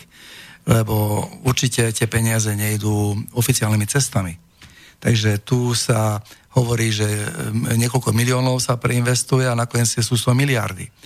No ale ja by som aj tak prirovnal tieto neziskové mimovládne organizácie k takým určitým, teraz použijem také prirovnanie, e, dúfam, že nebude také smiešné, ale predstavte si, že zakopová vojna a máme nepriateľskú stranu oproti a my pošleme e, dve striptizové tanečnice, ktoré my zaplatíme, ano, e, na také pobavenie toho, tej druhej strany. A oni tam prídu s takou bielou vlajkou, oni sa im tam začnú predvádzať a začnú ich tam baviť. Čomu by sa toto dalo prirovnať? Ano, v podstate oni za to nič nemusia zaplatiť, to platíme my, ako naša strana. No v podstate to je demoralizácia. To je demoralizácia tej, tej, tej situácie a uh, bojové oslabenie nepriateľa. A tieto, ne, tieto mimovládky tu robia oslabenie nášho národa. Však keď si zoberme pod lupu, že aké um, fenomény sa tu presadzovali, uh, to uh, akože skutočne na zamyslenie. Či je to LGBTI, či sú to e, vzťahy voči Spojeným štátom, či sú to vzťahy voči Rusku a tak ďalej. A tak ďalej. A tieto všetky veci oni ovplyvňujú. Prečo by mal jeden e, Slovák, ktorý žije zdravým spôsobom života, robí si všetky povinnosti, má nejaký morálny základ z rodiny získaný, nazvime to kľudne aj kresťanský, uznávate napríklad homosexuálov. Ano? Ale prečo? Však e, prečo mu je to natlačené? E, takže toto sú veci, ktoré sú e, e, na zamyslenie. Takže toto dávam takto do pozornosti. Áno, ďakujem. Pozrite sa, e, pred e, niečo vyše týždňom IVO, ďalšia taká vycherená organizácia, Inštitút pre verejné otázky, takisto plne uhradzaná zo zahraničia, robila prieskum verejnej mienky o najnegatívnejších historických situáciách a osobách. Mečer im vyšiel ako e, najhoršia e, persona v histórii Slovenskej republiky. Žiadny Tiso, žiadny E, komunistických funkcionárov, ktorí sa v 50. rokoch podielali na desiatkách vražd. E, takisto obdobie Mečerovej vlády im e, vyšlo súbežne s obsadením Česko, bývalého Českosvenska 21. augusta 68 e, vojskami Varšavského paktu a podobne. A to tam prednáša pani Butorová, ktorá je manželka pána Butoru, poradcu prezidenta republiky a všetky kanály a všetky médiá vrátane verejnoprávnej televízie a rozhlasu takéto svinstva, takéto stupidity, sprostosti a e, doslova vymanipulované e, tvrdenia udávajú, ale čo je horšie, vlastne manipulujú s mienkou mladých ľudí, ktorí si ešte nevedia utvoriť obraz o tom, koľko je 5 a 5 z historického pohľadu. A, takže to je len ukážka, ako pôsobia e, mimovládne organizácie, ako parazitujú a ako deformujú verejnú mienku. Ako vnímate Zurindu, ktorý ani raz nevyhral voľby, ale dvakrát zostavoval vládu? Takto Zurinda, e, Zurinda sa trafil do obdobia, keď e, tá verejná mienka bola e, vychylená a treba ale povedať, že to, to, to neboli len mimovládky. Vždy, vždy každá palica má dva konce, mimovládky veľmi silne zapôsobili, bolo tu, bola tu aj činnosť e, americkej ambasády, ale aj ďalších, Nemecka, ja viem, e, pri, stretnutie, pri, pri stretnutiach či s nemeckou veľvyslankyňou, českým veľvyslancom a podobne všetci všetci tlačili na to, aby, eh, aby dosiahli výsledok, pri ktorom Mečiar nebude vo vláde. Mal som možnosť sa stretnúť s poradcom amerického prezidenta Clintona. To všetko proste do seba zapadalo. E, nesporne chyby sa stali aj na strane e, Mečiarovej vládnej garnitúry. Nevedeli sme e, pracovať s médiami. E, proste bol, bola taká negatívna, negatívna pozícia vlády, aj, aj Mečer ako predsedu vlády samotného vo vzťahu k médiám. Dnes tieto chyby opakuje Fico. Proste s médiami sa nedá proste viesť vojna, musíte trpezlivo pracovať a vysvetľovať, ale hlavne neodísť z médií. My sme v 97. 8. viac menej odišli z médií a potom nemal kto tých ľudí presviečať okrem opozície. No a teda Zurinda to, do toho padol s plným vedomím slúžiť e, atlantickým záležitostiam a to je vidno na tom, akým spôsobom bola predaná a zmanipulovaná e, e, tzv. krach VŽetky a predaj VŽetky za pár šupiek e, do Spojených štátov alebo predaj bank, kde sa vložilo 100 miliard korún na ozdravenie bank a boli predané za 36 miliard a ešte sa to vydávalo za víťazstvo, pre, potom neskôr predaj strategických podnikov veľmi negatívne veľmi negatívne a cez to všetko, že sa plazil a plnil, e, myslím, že v tej koncovke e, urobili e, Atlanti to, čo robia s tými, čo ich poslúchajú, že v podstate dvihli ruku a dali mu červenú a, a odpratali ho preč. Takže e, to je moje hodnotenie. A ako si teda myslíte, že má budúcnosť Zurinda aj Mikloš, hej? A majú vôbec ešte politickú budúcnosť? Takto, no, predsa len to sú už aj vekové ohraničenia, uh-huh. takže e, len zdá sa mi, že není záujem ani o to, že by ich desi prijali za, po, za poradcov, veď už tu nie je o tom, že by mali prísť e, za predsedov vlád alebo za prezidentov, ale tak je príliš veľa na nich naskladané, že si myslím, že e, nejaká politická budúcnosť neexistuje. Ano. To všetko vyplýva zase len jedna vec, že e, tá, tieto atlantické štruktúry nemajú záujem, aby tu e, v takej krajine ako Slovensko vládol niekto, kto má e, pevnú víziu a chce slúžiť národu. Ano, a má národnostnú platformu. Toto sú veci, ktoré sa takto odstupom času ukazujú veľmi jasne. A zase je tu vlastne len dôraz na tom, že tu chcú ovládať túto, túto, túto, túto geozónu a chcú mať pod kontrolou. Takže nič nové pod slnkom. E, e, Spojené štáty idú svojim, svojou valivou silou, e, využívajú svoje, e, svoje papieriky, doláre, myslím, e, ktoré už dávno, dalo by sa povedať, by mali byť odstavené ja by, ja by som len povedal e, napríklad jeden taký moment, že neviem, či poznáte pojem e, parazitický kapitalizmus, je e, vlastne, e, ktorý spočíva v tom, že, že vlastne už e, sa ekonomika nefunguje na základe princípu tržného hospodárstva, ale na princípu ktorý, je, ktorý, ekon, ktorý ekonomovia vtedy nazvali e, praktický kapitalizmus v tom slova zmysle, že to už vytvárajú iné, iné národy, iné štáty. Áno, oni len tlačia tie doláriky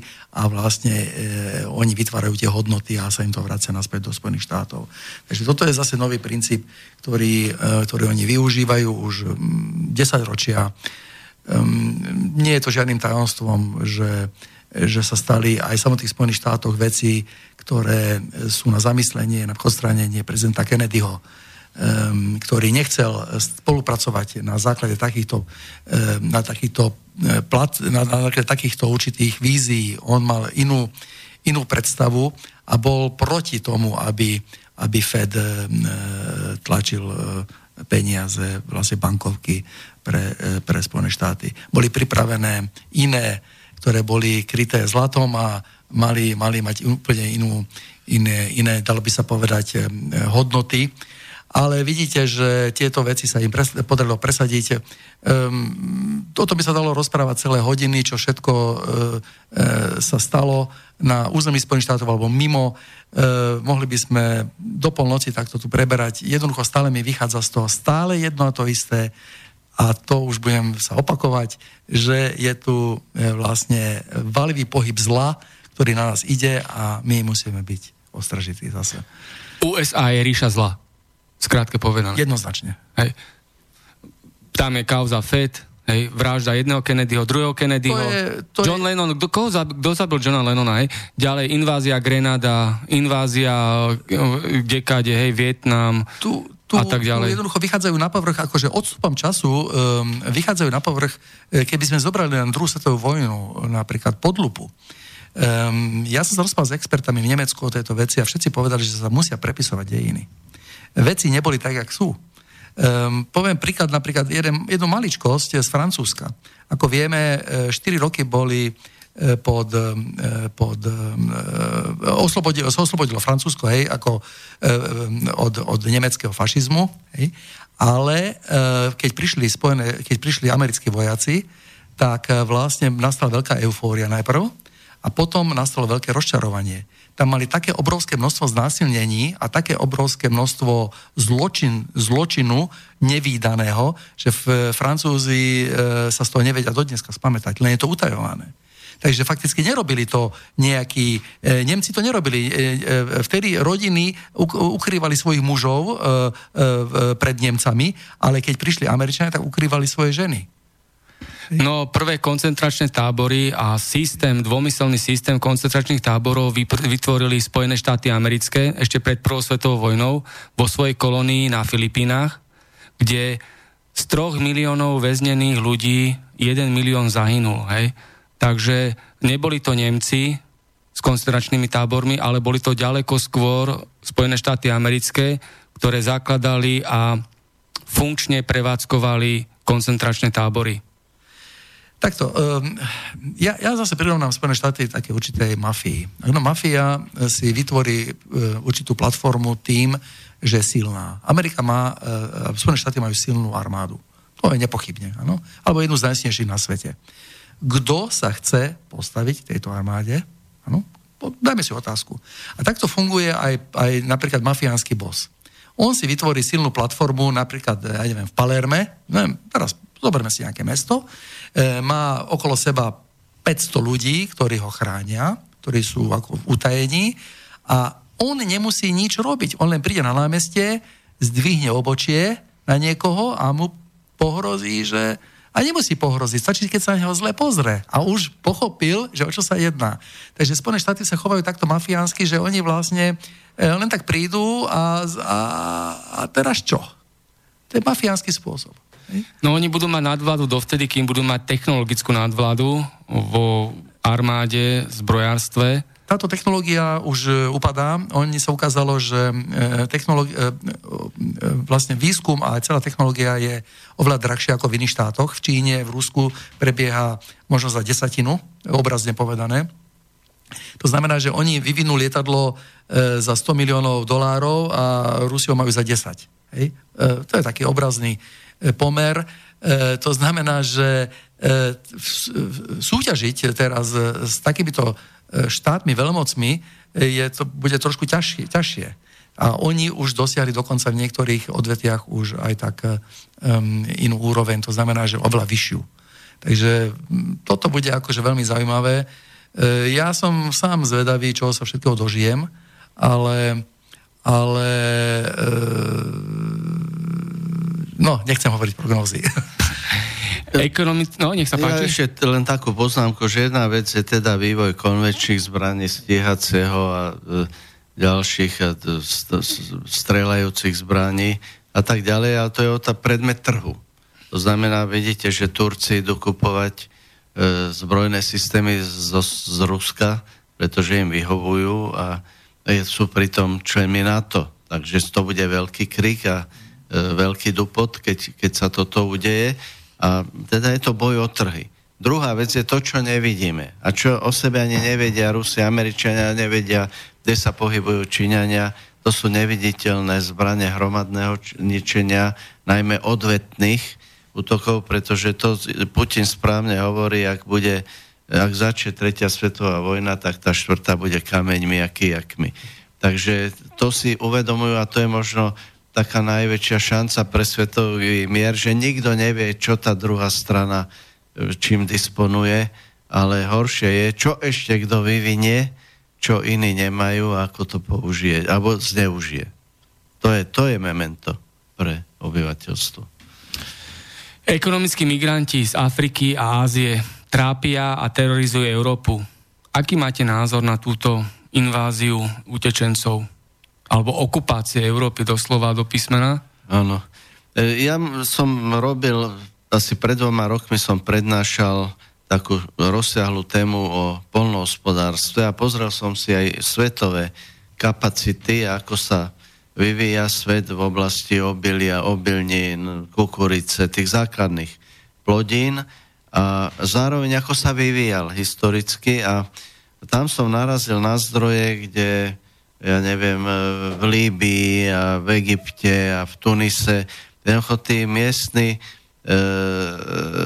plukovníci a, a prezidenti podporovali obyvateľstvo, aby čo najviac detí plodili, že vtedy budeme silní a máme ropu, my zaplavíme potom doslova, my potom sa e, rozopneme, ako e, budeme silní a e, došla taká vec, že tej ropy, ro, klesli ceny ropy, E, bola neuroda a bolo potreba doviesť potraviny a začali vznikať tie e, krízy. V Tunisko bolo v prvej rade, to bola typická chlebová kríza ano. a potom prišla Líbia, ďalšie krajiny.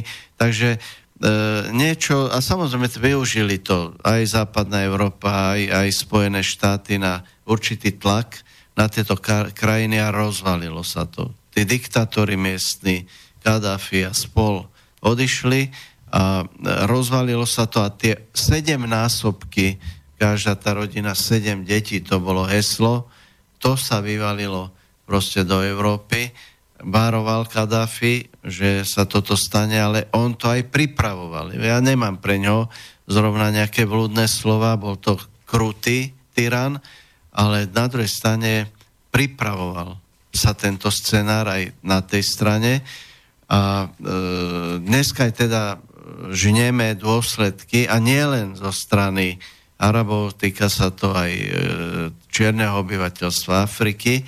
A druhá vec je, že e, Európa na to veľmi ospalo reagovala a ja som to už načal, že e, časť tých e, predstaviteľov vlád západnej Európy, ako je pani Merkelová, ako sú aj francúzsky, či odiš, alebo terajší prezidenti, oni e, reprezentujú záujem o priemyselných a obchodných komor, ktoré sú veľmi silné.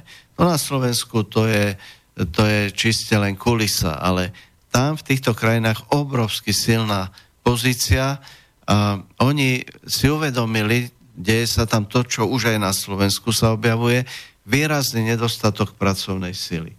A tá predstava bola taká, príde milión, veď e, e, Merkelova nie je hlúpa.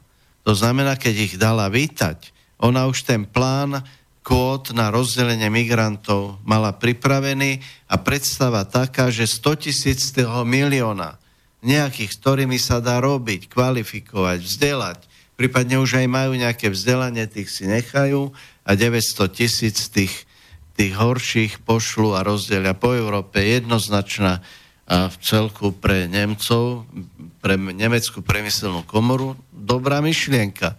No takže proti tomu sa Európa postavila, aj východné krajiny, aj Slovensko správne a treba to udržať, ustať, pretože e, za tým by bol išiel ďalší milión, zase si to nechajú a zaplavia Európu ľuďmi neprispôsobivými, nepripravenými, nezvládnutelnými a e, jednoducho to treba zastaviť. A e, vzniká situácia, keď teda ozaj aj tie voľby v Taliansku ukázali, nová vláda má úplne iný prístup, ale sú to ostrovy.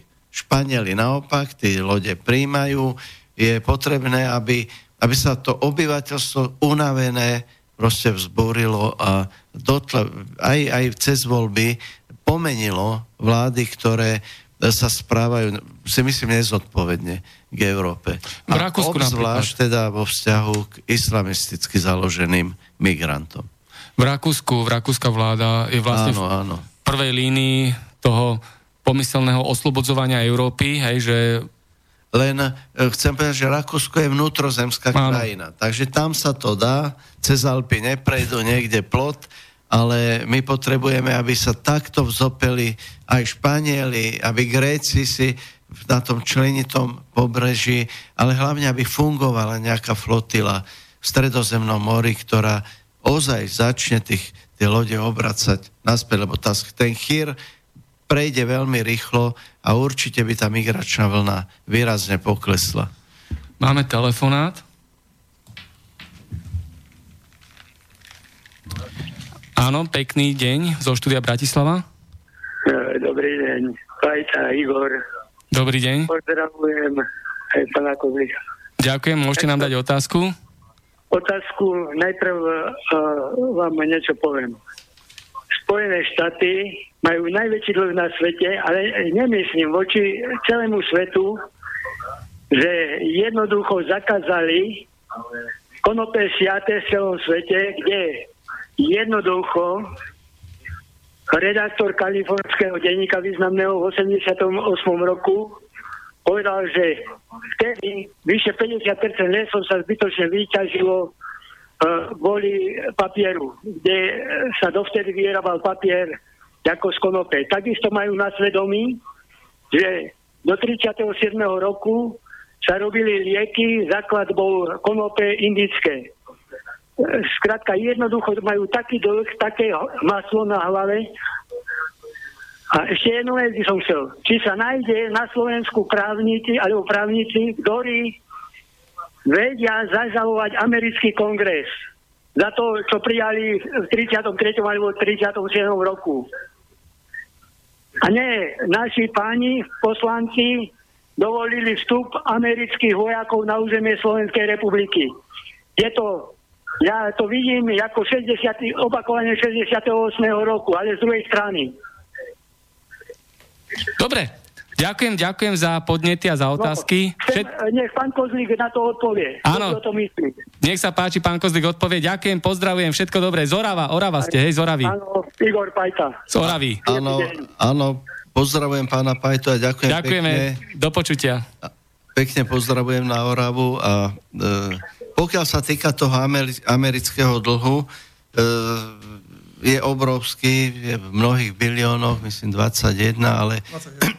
druhá vec je, že e, Amerika zatiaľ spláca, je v stave rolovať ten dlh, to sa hovorí tomu rolovanie dlhu, že tam, kde treba splatiť, rýchlo vydá nové emisie, ale stále je to ťažšie a bude to tlačiť aj na americký rozpočet, pretože to sa prejaví v úrokových, vo výnosových mierach a keď, čím je väčší dlh, tým ťažšie sa roluje a spláca. Môže to teda vyvolať aj veľmi veľkú krízu, pokiaľ by došlo k zrúteniu. E, hrá sa okolo toho aj veľká politika. Rusy výrazne znižujú svoju angažovanosť e, v cených amerických papieroch. Podobné kroky robí Čína, ale na druhej strane stále proste tá schopnosť Spojených štátov financovať svoj dlh je obrovská. Uvidíme, čo s tým dokáže urobiť e, Donald Trump. E, pokiaľ ide o, o, tie, o tých vojakov e, na Slovensku, my sme prežili svoje. Prežili sme obsadenie a teda druhú svetovú vojnu na našom území a boli sme teda zaťahnutí do tejto vojny a veľmi veľa ľudí prišlo o život. E, boli sme zasiahnutí obsadením e, vojskami Varšavskej zmluvy v 68. Sme veľmi citliví na tieto veci a ja si myslím, že tu je vláda dlžná e, riadne vysvetlenie. Prečo, prečo potrebujeme týchto vojakov a oveľa viac treba pracovať s občanmi, ja nechcem preceňovať tento moment, pretože my sme tu mali odborníkov, francúzov, keď sme riešili nákup ešte za bývalej vlády francúzských vrtulníkov. Máme nakúpené teraz nejaké americké vrtulníky. To znamená, že môžu títo vojaci súvisieť s obranou technikou Slovenskej republiky, s vojenskou technikou. Takže je to na vláde, aby vedela vymedziť a poriadne vysvetliť to, prečo títo štyria vojaci na Slovensko prišli a či sa plánujú nejaké ďalšie kontingenty vojakov z cudzích krajín, nielen zo Spojených štátov, ale aj ďalších. To je dlžná vláda. Máme ďalší telefonát na linke. Pekný deň zo štúdia Bratislava. Dobre, neprajem, poslúcham pánovi na Petravou. Som pozdraviť hostí, aj vás, pán redaktor. Ďakujeme. Uh, viete čo, ja mám takúto iba takúto otázku, takúto alebo respektíve tie otázky. Chcel by som sa spýtať priamo pána Korníka. Čo, ja som, uh, mám 45 rokov, sledujem trošku politickú situáciu aj od začiatku, aj celkovo, ako to bolo, aj teraz ja zaujímam o to. Ale chcel by som sa spýtať, viete čo, ja som vôbec nevedel, že vy ste poslanec v Európarlamente napríklad. Ja, to ma, ja, keď dneska počúvam konspiračný byt, normálne som bol, vážne som bol prekvapený. Minule som počúval pána Mečiara, tiež, a teraz vôbec, kde ste sa vy podelili vlastne. A teraz nakoniec, keď ste vlastne v tom Európskom parlamente, to znamená, že zastupujete Slovenskú republiku, záujmy Slovenskej republiky priamo v tom Európarlamente, a to znamená, že ste tam aj s tými kolegyňami, aj kolegy, ako je tá Peňová. Vy sa vôbec aj stretávate tam, pretože jedna, ona niečo hovorí takto, napríklad máte tie názory takto dorazia, sú akože v pohode na túto krízu a migračnú a tieto ekonomické ale ja som, ja som skutočne nepočul o, od vás nejaký že vystúpenie v parlamente proti migrácii, alebo, ja, alebo celkovo za koho vlastne teraz, koho, jak sa povie, že za koho popete vlastne, ja nie teraz za, za prácu, alebo za čo vlastne. No, môžem, môžem, to, môžem k tejto téme. Ja už nie som poslancom Európskeho parlamentu 4 roky. Ja som v 2014 skončil, ale ešte keď som bol v Európskom parlamente, tak som veľmi ostro vystúpil proti príchodu migrantov, vtedy to bol problém tých ostrovov Lampedusa, to bol talianský ostrov a rýchlo ma nenapadne ten grécky ostrov, kde ich internovali vtedy. A varoval som v Európskom parlamente, že toto bude problém, ktorý sa rozrastie do obrovských problémov, pokiaľ sa včas a razantne nezasiahne. Ale ja už nie som 4 roky v Európskom parlamente, ja už momentálne pôsobím na Slovensku tak som špatne rozumel a asi pán redaktor vlastne akože to privítal, tak, alebo Europarlamentu. A chcel by som sa opýtať, e, teda Vaško Veda, predkladajúci Mečiar, teda respektíve premiér, teda sa tak e, nejasne vyjadril o tom, že či by sa ďalej pokračovať v politike, alebo niekde viac kandidovať. Uhodnil to s tým, že teda Matika 6 nejakých presných oznámení na seba, sa mu ako poďakovali za to, čo urobil ako pre Slovensko. Čo mienite vy do budúcna? E, kde sa postaviť, na ktorú stranu, alebo kde sa stojíte momentálne? Áno, ďakujem pekne. Ďakujem pekne za otázku. ja som už naznačil. Áno. Áno, Ďakujeme, do počutia. Do počutia. Ďakujeme, ďakujeme. Ja som už naznačil v tej prvej časti, že som e, momentálne podpredsedom e, politickej strany Národná koalícia, ktorá vznikla pred e, necelými dvoma rokmi a ide dopredu. Momentálne máme vyše tisíc členov, máme už sformované štruktúry prakticky vo všetkých krajoch, máme na svojej strane 300 poslancov v obecných zastupiteľstvách, zhruba 20 starostov. Ideme teraz ako prvý krok do komunálnych volieb. Našim cieľom je na kandidátku Národnej koalície stiahnuť e, ľudí aj, ktorí sú členmi Národnej koalície, ale aj neorganizovaných ľudí alebo predstaviteľov menších politických národne orientovaných strán, ktorí nemajú kapacitu na to, aby si tie voľby pre svojich členov alebo priaznevcov zorganizovali, aby sme posilnili ten národný rozmer slovenskej politiky. E, ideme samozrejme aj do volieb prezidentských, ale nie s vlastným kandidátom. Povedal som, že my nechceme trieštiť e, národne orientované sily, preto sa ideme pridať a pôjdeme v sobotu s vyhlásením teraz najbližšiu, budeme mať radu strany s tým, že ideme podporiť e, národne orientovaného, nezávislého občianského kandidáta Štefana Harabina ako záruku toho, že na Slovensku sa bude presadzovať právny štát. Máme samozrejme aj sociálnu kresťanskú orientáciu práve s ohľadom na, na tie rizika, čo zo sebou nesie imigračná vlna a druhá vec je, že je toľko vecí na Slovensku, ktoré treba vecne, odborne, najmä odborne riešiť, že e, chceme sa do tohto procesu zapojiť a presvedčiť ľudí, že to vieme. Máme ďalší telefonát. Pekný deň zo štúdia Bratislava. Dobrý deň. Ešte raz Igor Zoravý. Áno, tak nám dajte ešte jednu otázku. Otázka jednoducho, jak si predstavuje pán Kozlík, že vykradajú ako Anglicko, Anglicko, Francúzsko, Nemecko, ako uh, našu pracovnú silu, uh, alebo mozgy. Skrátka, tieto silné štáty jednoducho by mali refundovať, alebo uh, by mala dojsť k refundácii peniazy na dôchodky a sociálne veci z týchto krajín na Slovensko.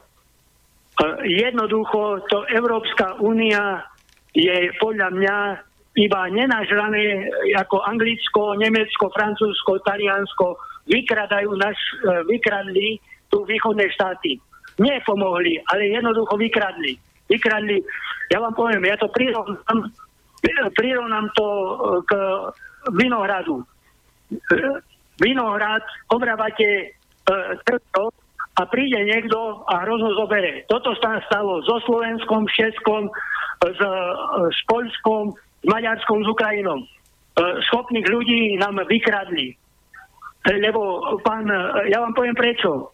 Lebo pán Klaus zaviedol plávajúci kurz dolára, kde bola hodnota dolára 7 eur, či 7 eur 7 korún, potom a ďalšie prijatím eura, kde malo byť prijaté euro buď jedna k jednej, alebo keď sme mali výkonnosť ekonomiky 0,78, tak sme mali dostať za jednu korunu 78 centov. A nie jedna ku 30. Jednoducho to bolo krádež ako v 54. roku, čo, alebo 3. čo urobili komunisti, keď urobili menu. 2009 rok sa rovná 53. rok. A uh, jednoducho my, alebo máme teraz, prečo máme tzv. skrytý dlh? Možno máme uh, máme dlh ako nejakých 40 miliard, alebo neviem koľko, ale skrytý dlh možno máme v nemocnicách 9 miliard, v cestách, uh, v školstve a tak ďalej. Máme všade skrytý dlh, kde Vypadá to tak, podľa mňa, pán Kozlík, ako keby Slováci od 89. roku nerobili nič. Sedeli so založenými rukami. Dobre, takže pán Kozlík odpovie na otázku. Ďakujem pekne. Ešte raz pozdravujem Moravu. Všetko dobré? A ešte, páne, ešte, ešte e, to ohľadom dolára. E, za dolár, kedy si ste mohli dostať e, ako 35 gramov zlata Dneska stojí na burze 1300, kde ho nekúpite, a na čiernom trhu 1700. Tak vlastne e, dolár to sú paperiky, ktoré môžete používať aj v záchode. A to isté sa deje, aj jak pán Kozlík vie, druhý pilier, prosím vás, ešte druhý pilier. Ešte druhý pilier. Dobre, takže odpovie na otázky pán Kozlík. Ďakujem pekne, pozdravujem Moravu, všetko dobré. Áno, je tu rád otázok, na ktoré by sa dalo veľmi dlho hovoriť. Ja e, by som začal o, to, o tej poslednej. Áno. O toho druhého piliera, lebo ja mám o, ohromné výhrady. Spomente si, pred dvoma rokmi strana Smer prišla s veľkou výzvou na reformu e, dôchodkového systému a správne uvádzali, že 70% e, občanov, čo sú v druhom pilieri, dostanú menej ako keby boli v priebežnom systéme, tých s tými najnižšími platmi a s najvyšším vekom, je to 70% ľudí a že to teda chcú zmeniť a žiadali ľudia, aby odišli z druhého piliera a prešli do priebežného, čo sa nestalo, len zlomok ľudí e, odišiel z druhého piliera.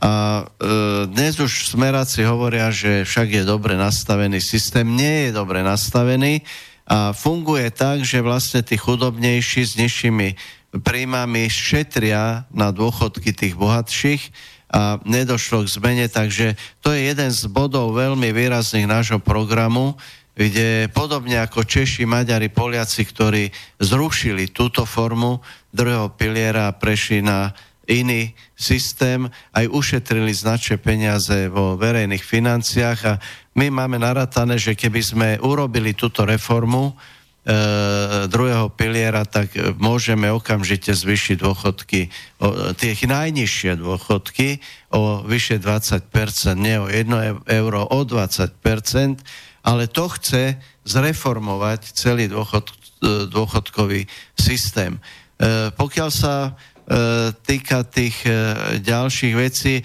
viete, z, tie kurzy tá, tá predstava, že sme mali meniť dolár, teda euro za jednu korunu alebo 78 centov, to tak celkom nie je. To je, ten prepočet e, sa robil zodpovedne. Ja, ja viem, ako Národná banka e, v tom pracovala. Ja som bol vtedy v Európskom parlamente, tiež som to e, sledoval, takže ja si myslím, že nie tam bol problém, že sa menil 30 korún za 1 euro, že bol ten prepočtový kurz.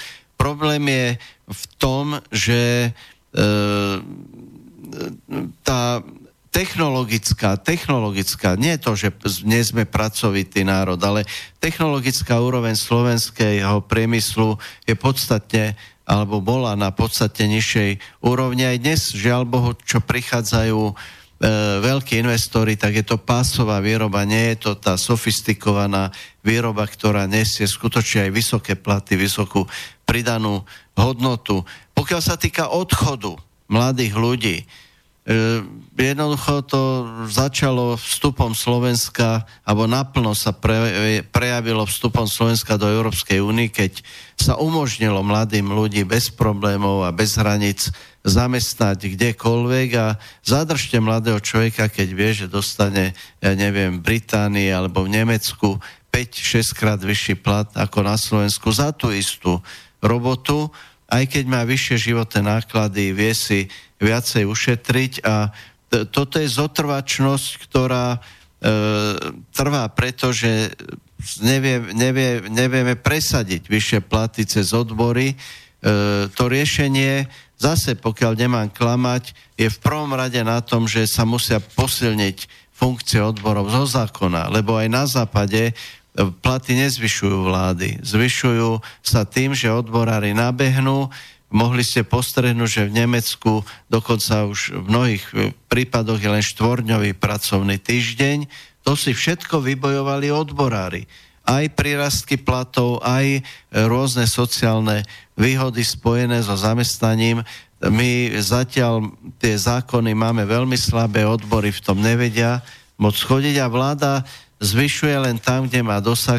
Mohli ste počuť, že chce e, Ficová vláda, teda bývala, býva, teraz e, už Pelegriniho vláda zvýšiť e, platy štátnych úradníkov o 20% a má to stať 1,4 miliardy eur ročne. Pritom nehovorí, kde na to zoberie a neurobila kroky na to, že by znižila štátny aparát. Je to novodobý kolonializmus. To, že stiahujú pracovnú silu zo Slovenska, Maďarska, Polska, Česka, z ďalších krajín e, do, na západ za vyššie platy, je forma novodobého kolonializmu, ale voči nemu sa dá brániť efektívne len tým, že sa začnú dvíhať platy na Slovensku a to je jediný účinný blokovací mechanizmus. Nemôžete mladému človekovi povedať, že nemôžeš odísť.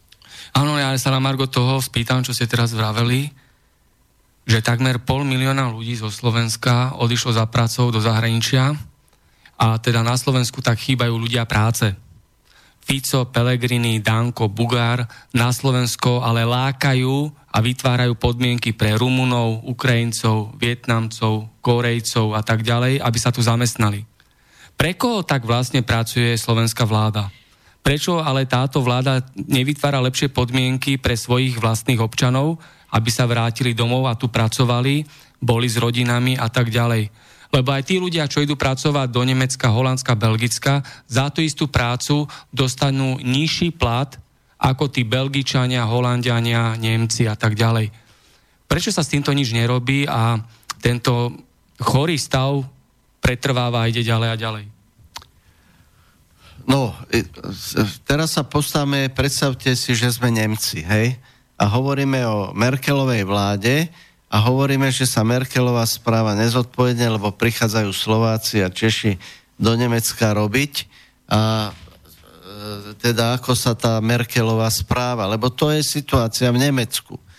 Takže e, a je to pre Nemecko dobre, že tam idú robiť Slováci, Češi, Poliaci a vytvárajú hrubý domáci produkt a vytvárajú zdroje na výplatu dôchodkov a, na ekonomický rast v týchto štátoch.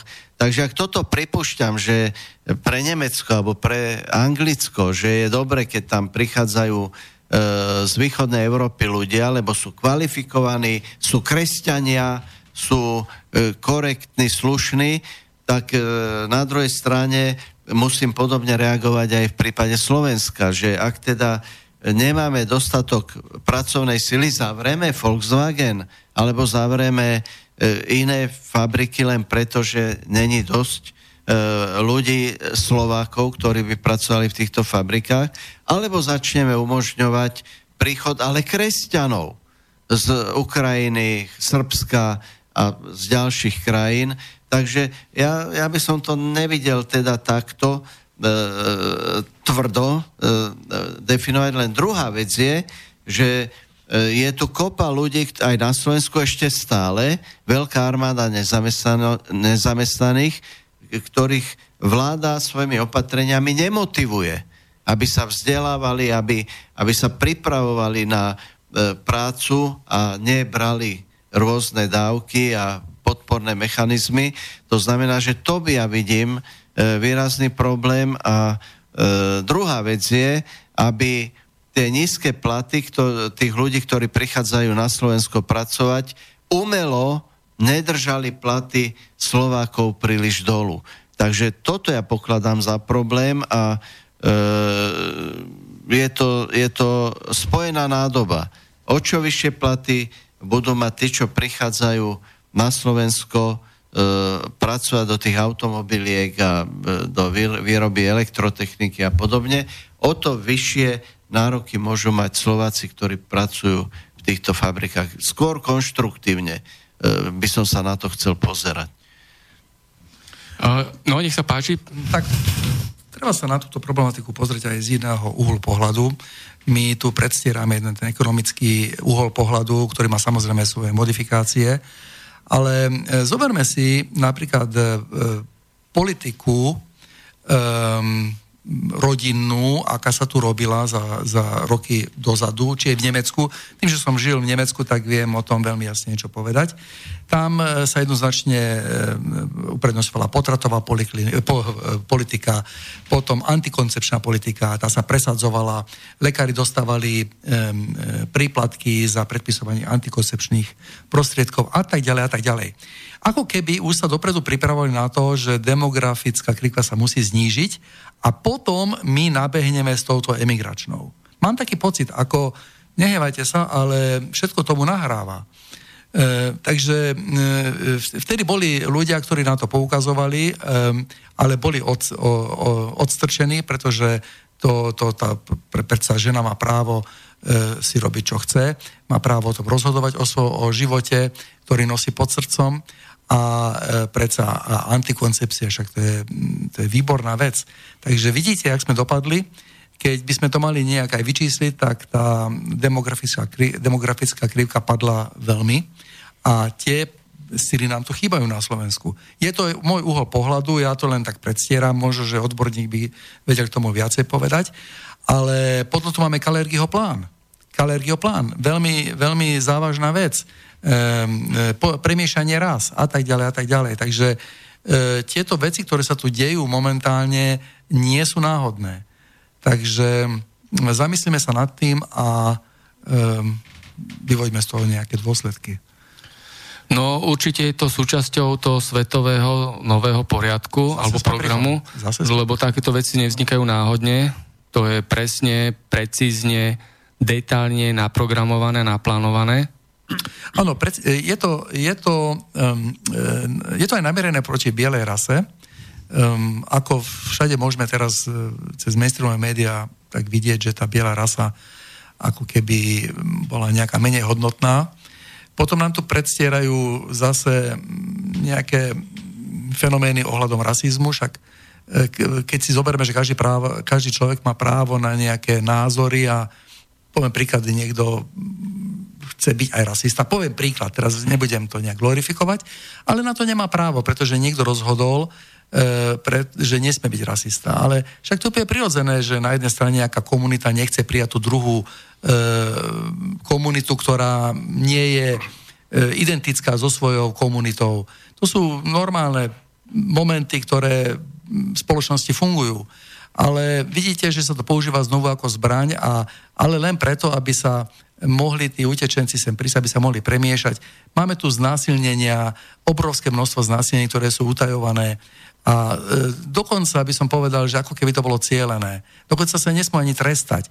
E, máme, poznáme prípady, kedy utečenec znásilňoval, ale potom na súde bol oslobodený, pretože on to, e, on v tejto novej e, situácii to nechápal, že to je niečo zlé. Takže tu sa ospravedlňujú veci a vymýšľajú a robia sa E, všetko preto, aby sa, e, aby sa táto biela rasa premiešala, aby bola ovládateľná, aby, aby to IQ mala nižšie, aby, aby sa vytvorila nová otrokárska spoločnosť. A zase sme pri tom a zase sa k tomu dostávame Takže, asi... Takže vlastne je to rasizmus voči bielej rase. Je to čistý rasizmus. A ďalšia vec, na Margo toho, nedávno rakúska vláda oficiálne potvrdila, že islám nie je náboženstvo, ale ideológia. Aj prijala tie vládne opatrenia, že zatvára mešity, tých radikálnych e, náboženských v úvodzovkách predstaviteľov e, odstraňujú z Rakúskej republiky, imámov a tak ďalej. Takže naozaj to potvrdzuje to, čo ste povedali. No pozri sa, ja som e, v 90. roku sa vrátil po 10-ročnom pobyte e, z Nemecka na vtedy do Československa a keď sa ma ľudia pýtali, že e, ako, ako, ako vidím budúci vývoj v tomto regióne, že čo bude najväčší problém, tak ja som pred veľkou spoločnosťou povedal, že to bude islám. A vtedy sa na mňa tak uškrnuli a povedali mi tí ľudia, že to nemyslím vážne ale ja to myslím vážne. Pretože tie prvky už tedy boli zasiaté, už tedy existovali určité mechanizmy, ktoré boli jasne čitateľné v Nemecku. Ale že boli ešte v takom štádiu, kedy to nebolo až také závažné. A mm, takisto som videl um, na vlastné oči, ako, ako sa asimilujú či neasimilujú samotní Turci. Hej. Um, už tedy, um, keď vôbec tureckí gastarbajtri, nazvime to keď to smiem tak nazvať, gastarbeiter, e, prišli do Nemecka e, s povolením e, vlády Helmuta Schmidta. Hej. Um, vtedy to bolo pre veľkým, veľ, veľkým prínosom, pretože chýbali im pracovné sily.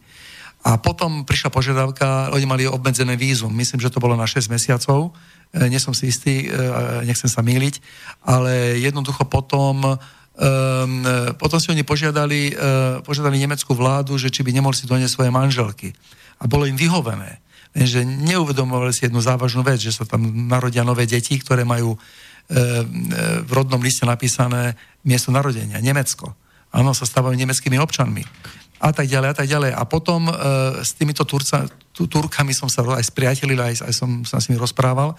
Nikdy sa, ne, nikdy sa ne, nedostali do, e, do, do, do, do toho stavu, že sa cítili byť Nemcami. Nikdy ani jeden to je vlastne milný koncept aj momentálne e, všetkých tých vlád, aj Nemcov hlavne, že si myslia, že Sýrčania sa stanú jedna dňami Nemcami alebo že majú pracovné návyky, alebo že majú to vzdelanie, e, ktoré, ktoré, ktoré e, sa zhodnotí. To nie je pravda, to si oni len namýšľajú. Oni budú pracovnými silami len do určitej miery, budú pomocnými pracovnými silami a nikdy nebudú um, asimilovaní do, dostatočne do jednej spoločnosti, ba naopak vytvoria enklávy, ktoré e, budú bojovať proti tomuto, proti vlastnému systému, ktorý ich prijal, vytvoria si vlastnú stranu a jedného dňa ich všetkých prehlasujú. Takže toto je momentálne tá obrovská hrozba, ktorá hrozí z týchto utečenských. Áno, to je vlastne, že, že islám je politická ideológia. To je to, čo aj rakúsky zákon o tom hovorí o islame z roku 2015, 2015 ktorý od islamskej komunity žiadal pozitívny postoj voči rakúskému štátu a spoločnosti. Hej. Okrem iného tiež zakázal financovanie islamských inštitúcií a politických mimovládiek zo zahraničia. Áno. Takže e, to je aj ten politický rasizmus a tak ďalej. Nech sa páči, pán Kozlík.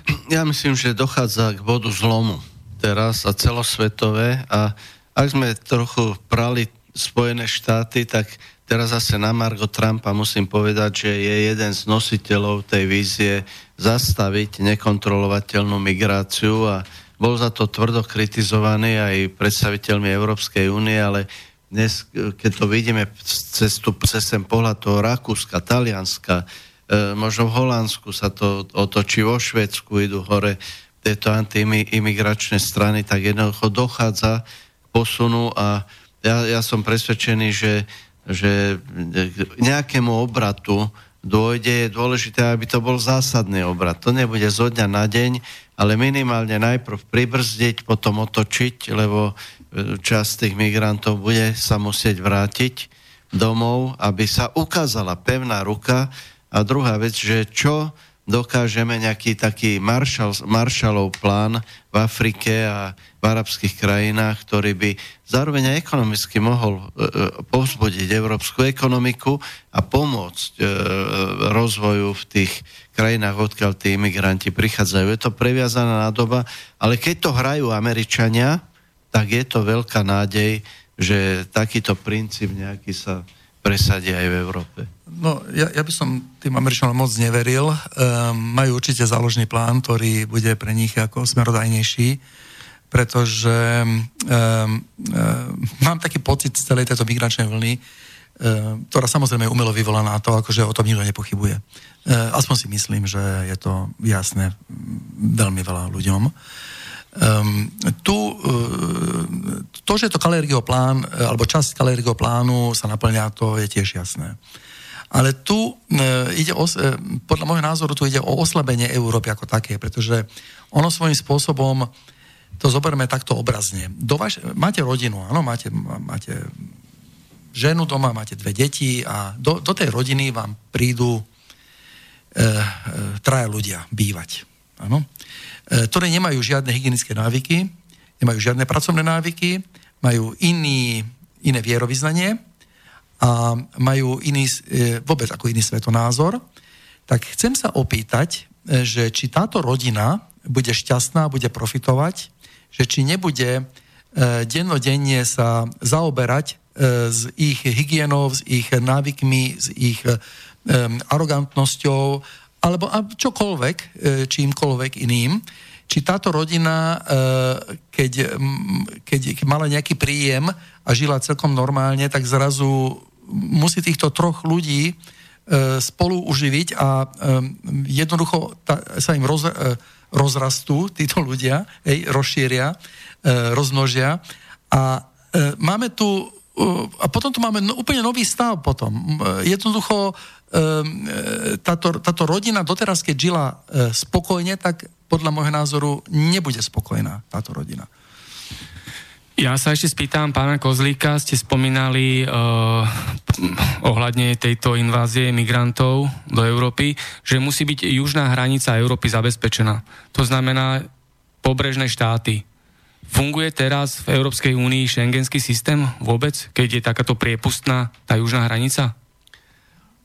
No funguje, ak to vidíte na e, chorvátsko-maďarských hraniciach treba, alebo E, takýchto, kde vychádzate zo Schengenu von, alebo e, keď letíte lietadlom mimo Schengen, tak normálne prechádzate colnou a pasovou kontrolou. E, existuje vizuálna, tí, tí hraničiari tam na hraniciach, treba z Chorvátsko, Maďarské, bo ja chodím touto linkou do Chorvátska, keď idem, tak vidíte, že pozrie to auto, prečíta si občaniak a e, odstaví nábok, keď to, to auto. Áno. Takže on funguje, funguje, ale... Ale takých krajinách ako je Španielsko, Taliansko... E, e, chcem to povedať, že druhá vec je, že ako sú tie dlhé tak. hranice, aj to sa dá zabezpečiť elektronicky a je, to je len o tom prejaviť vôľu. Lebo Áno. zase, keď tí migranti vidia, že je vôľa, že, že kde si chytia, hodia, vrátia naspäť, e, proste, že tam je silná, silné obmedzenie, tak nejdu tou, tou trasou. Takže, a dávajú si informácie, vedia. Ale najlepšie zachytáva to ešte, ešte tam, kde si v tom stredozemnom mori. A najlepšie dohodnúť sa, tak jak sa sú pokusy s Libanonom a ďalšími krajinami, aby sa to chytalo v záchytných táboroch tam, aj keď sa to zaplatí. Tí Turci moc nevyšli, ale e, s týmito krajinami ešte bližšie k imigrantom by to mohlo byť efektívnejšie. Máme telefón na linke. Dobrý deň zo štúdia Bratislava. Dobrý deň, tu je Jozef. Zdravím vás v štúdiu všetkých. Ak mi dovolíte, by som sa chcel zapojiť a dať otázku hlavne pánovi e, Sergejovi Kozlíkovi, on je ekonom. No a on hovorí, že naši ľudia odchádzajú do Nemecka pracovať a že sem potrebujeme teda namiesto nich e, e, nových pracovníkov, migrantov. Ja e, ako od ekonóma by som čakal, že povie, že daj zaplatne tá firma vo Volkswagene a v ostatných uh, zahraničných firmách u nás, zaplatí ich tak, aby nemuseli odchádzať. Neviem, či on vie, že u nás zarábajú 700-500 eur tí ľudia, áno, za drinu, čo vonku žijem v zahraničí, volám zo zahraničia, takže viem, o čom hovorím. A tu zarábajú ľudia uh, v tých istých kvalifikáciách 3000 eur. Čiže ako od ekonóma by som čakal takýto postoj. Nie, že nahradiť našich uh, zahraničnými robotníkmi a zase podporovať len tú migráciu a toto všetko a vykoristovanie našich ľudí. A druhá vec ešte, pán Sergej Kozlik ako uh, poslanec v Európskom uh, parlamente hlasoval predsa za kvoty, za, príjma, za príjmanie uh, migrantov. Takže neviem, on hovorí, že treba to kontrolovať jedno s druhým, ale veď on bol jeden z tých, čo súhlasil s príjmaním migrantov a podporuje tú migrantskú politiku v tom Európskom parlamente. Ja o tom viem. No, no môžem, pekne, áno, ďakujem. Dobre, ďakujeme, všetko dobre, ďakujeme. Ja hneď začnem tou poslednou otázkou, asi ste nepozorne počúvali, ja už 4 roky nie som v Európskom parlamente.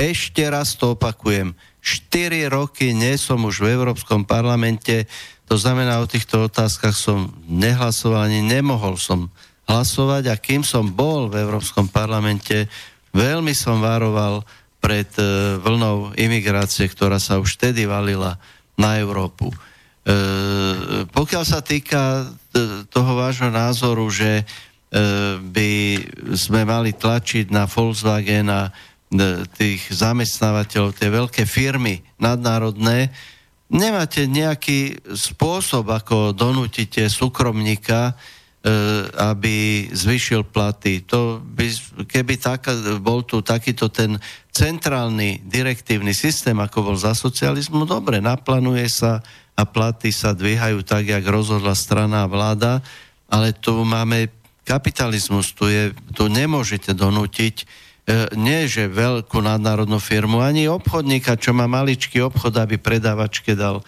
nejaký plat, ktorý si politik predstavuje. Takže je to možné v štátnej správe, to je tam, kde vláda dosiahne cez rozpočet, ale nie je to možné, pane, v súkromných firmách. To znamená, ak by sme e, nejakým zákonom postavili, že Volkswagen musí dať rovnaké platy v Bratislave, ako má vo Wolfsburgu, no tak sa zbalia a premontujú tie stroje a odvezú ich do Rumunska, alebo ja neviem kam.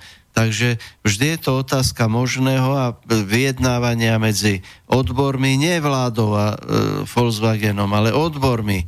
A Volkswagenom aj ste to mohli postrehnúť ostatné 2-3 roky, že každý rok dosiahnu pomerne vyššie navýšenie platov, než je priemer na Slovensku, ale tým stále platí, čo hovoríte, že tie platy sú výrazne nižšie ako treba v Nemecku. A to je to, čo vyháňa našich ľudí von a nevieme tomu zabrániť. Ani vy by ste tomu nevedeli zabrániť, keby ste boli členom vlády. A na druhej strane, aby tá fabrika ďalej vyrábala, tak keď chceme zabezpečiť, chce vláda zabezpečiť pracovnú silu, tak umožňuje príchod ale nie moslimských migrantov, ale migrantov z kresťanských krajín. Máme posledné dve minúty do záveru. Ja dám ešte takú poslednú otázku vám. Fico, Bugár, Danko majú spolu vládnu koalíciu, ale kto je ich skutočnou opozíciou? Ja som skladal slúchadlo. No, ešte ja máme posledné dve minútky do konca. Ja dám poslednú otázku vám. E, Fico, Bugár, Danko majú spolu vládnu koalíciu, ale kto je ich skutočnou opozíciou? A ja si myslím, že je tu opozícia, e, e, ani by som ju zase tak neznevažoval. Jednoducho je tu aj parlamentná opozícia, aj mimoparlamentná opozícia. Ja sa napríklad pokladám za mimoparlamentnú osobi, opo, opo, opozíciu so stranou Národnej koalície, aj keď ešte nie nejako známou, ale s jasným a výrazným programom. Je tu opozícia v parlamente, ktorá otvára kauzy veľmi časté, rozkradania majetku, zneužívania moci klientelizmu, nemá na nejaké zatiaľ výrazné programové veci, tak ich vnímam, že tie ich programové veci, najmä v prípade obyčajných ľudí, sú veľmi slabé. U strany Sloboda Solidarita je pokus, ale nie som stotožnený s programom. Takže je tu tá dominancia smeru dlhodobá bola tak silná, že veľmi oslabila e, tie opozičné štruktúry, ale ja si myslím, že s nadchádzajúcimi E, voľbami sa to začne profilovať a že e, oveľa výraznejšie bude možné osloviť občanov. Ďakujem. E, určite, e, určite treba spomenúť, že v budúcich voľbách zažijeme nejaké prekvapenia a tie prekvapenia nás trošku potom aj možno buď povzbudia, alebo niektorí budú smutní. Ja som presvedčený, že budú veľké, veľké prekvapenia na Slovensku. Takže s týmto by som asi ja takto skončil. Ďakujem pekne mojim dnešným hostom, ktorými boli pán Sergej Kozlík. Áno, ďakujem pekne za pozvanie a pozdravujem poslucháčov e, nášho rádia. A Peter Sedala. Ďakujem aj ja. E, želám vám pekný, príjemný e, večer. Je to 21. jún, to je deň rovnodennosti, takže užite si svetla do neskora noci. Ďakujem pekne a od mikrofónu sa lúči Martin Bavolár. Všetko dobré, budeme sa počuť o dva týždne. Táto relácia vznikla za podpory dobrovoľných príspevkov našich poslucháčov. I ty sa k ním môžeš pridať. Viac informácií nájdeš na www.slobodnyvysielac.sk Ďakujeme.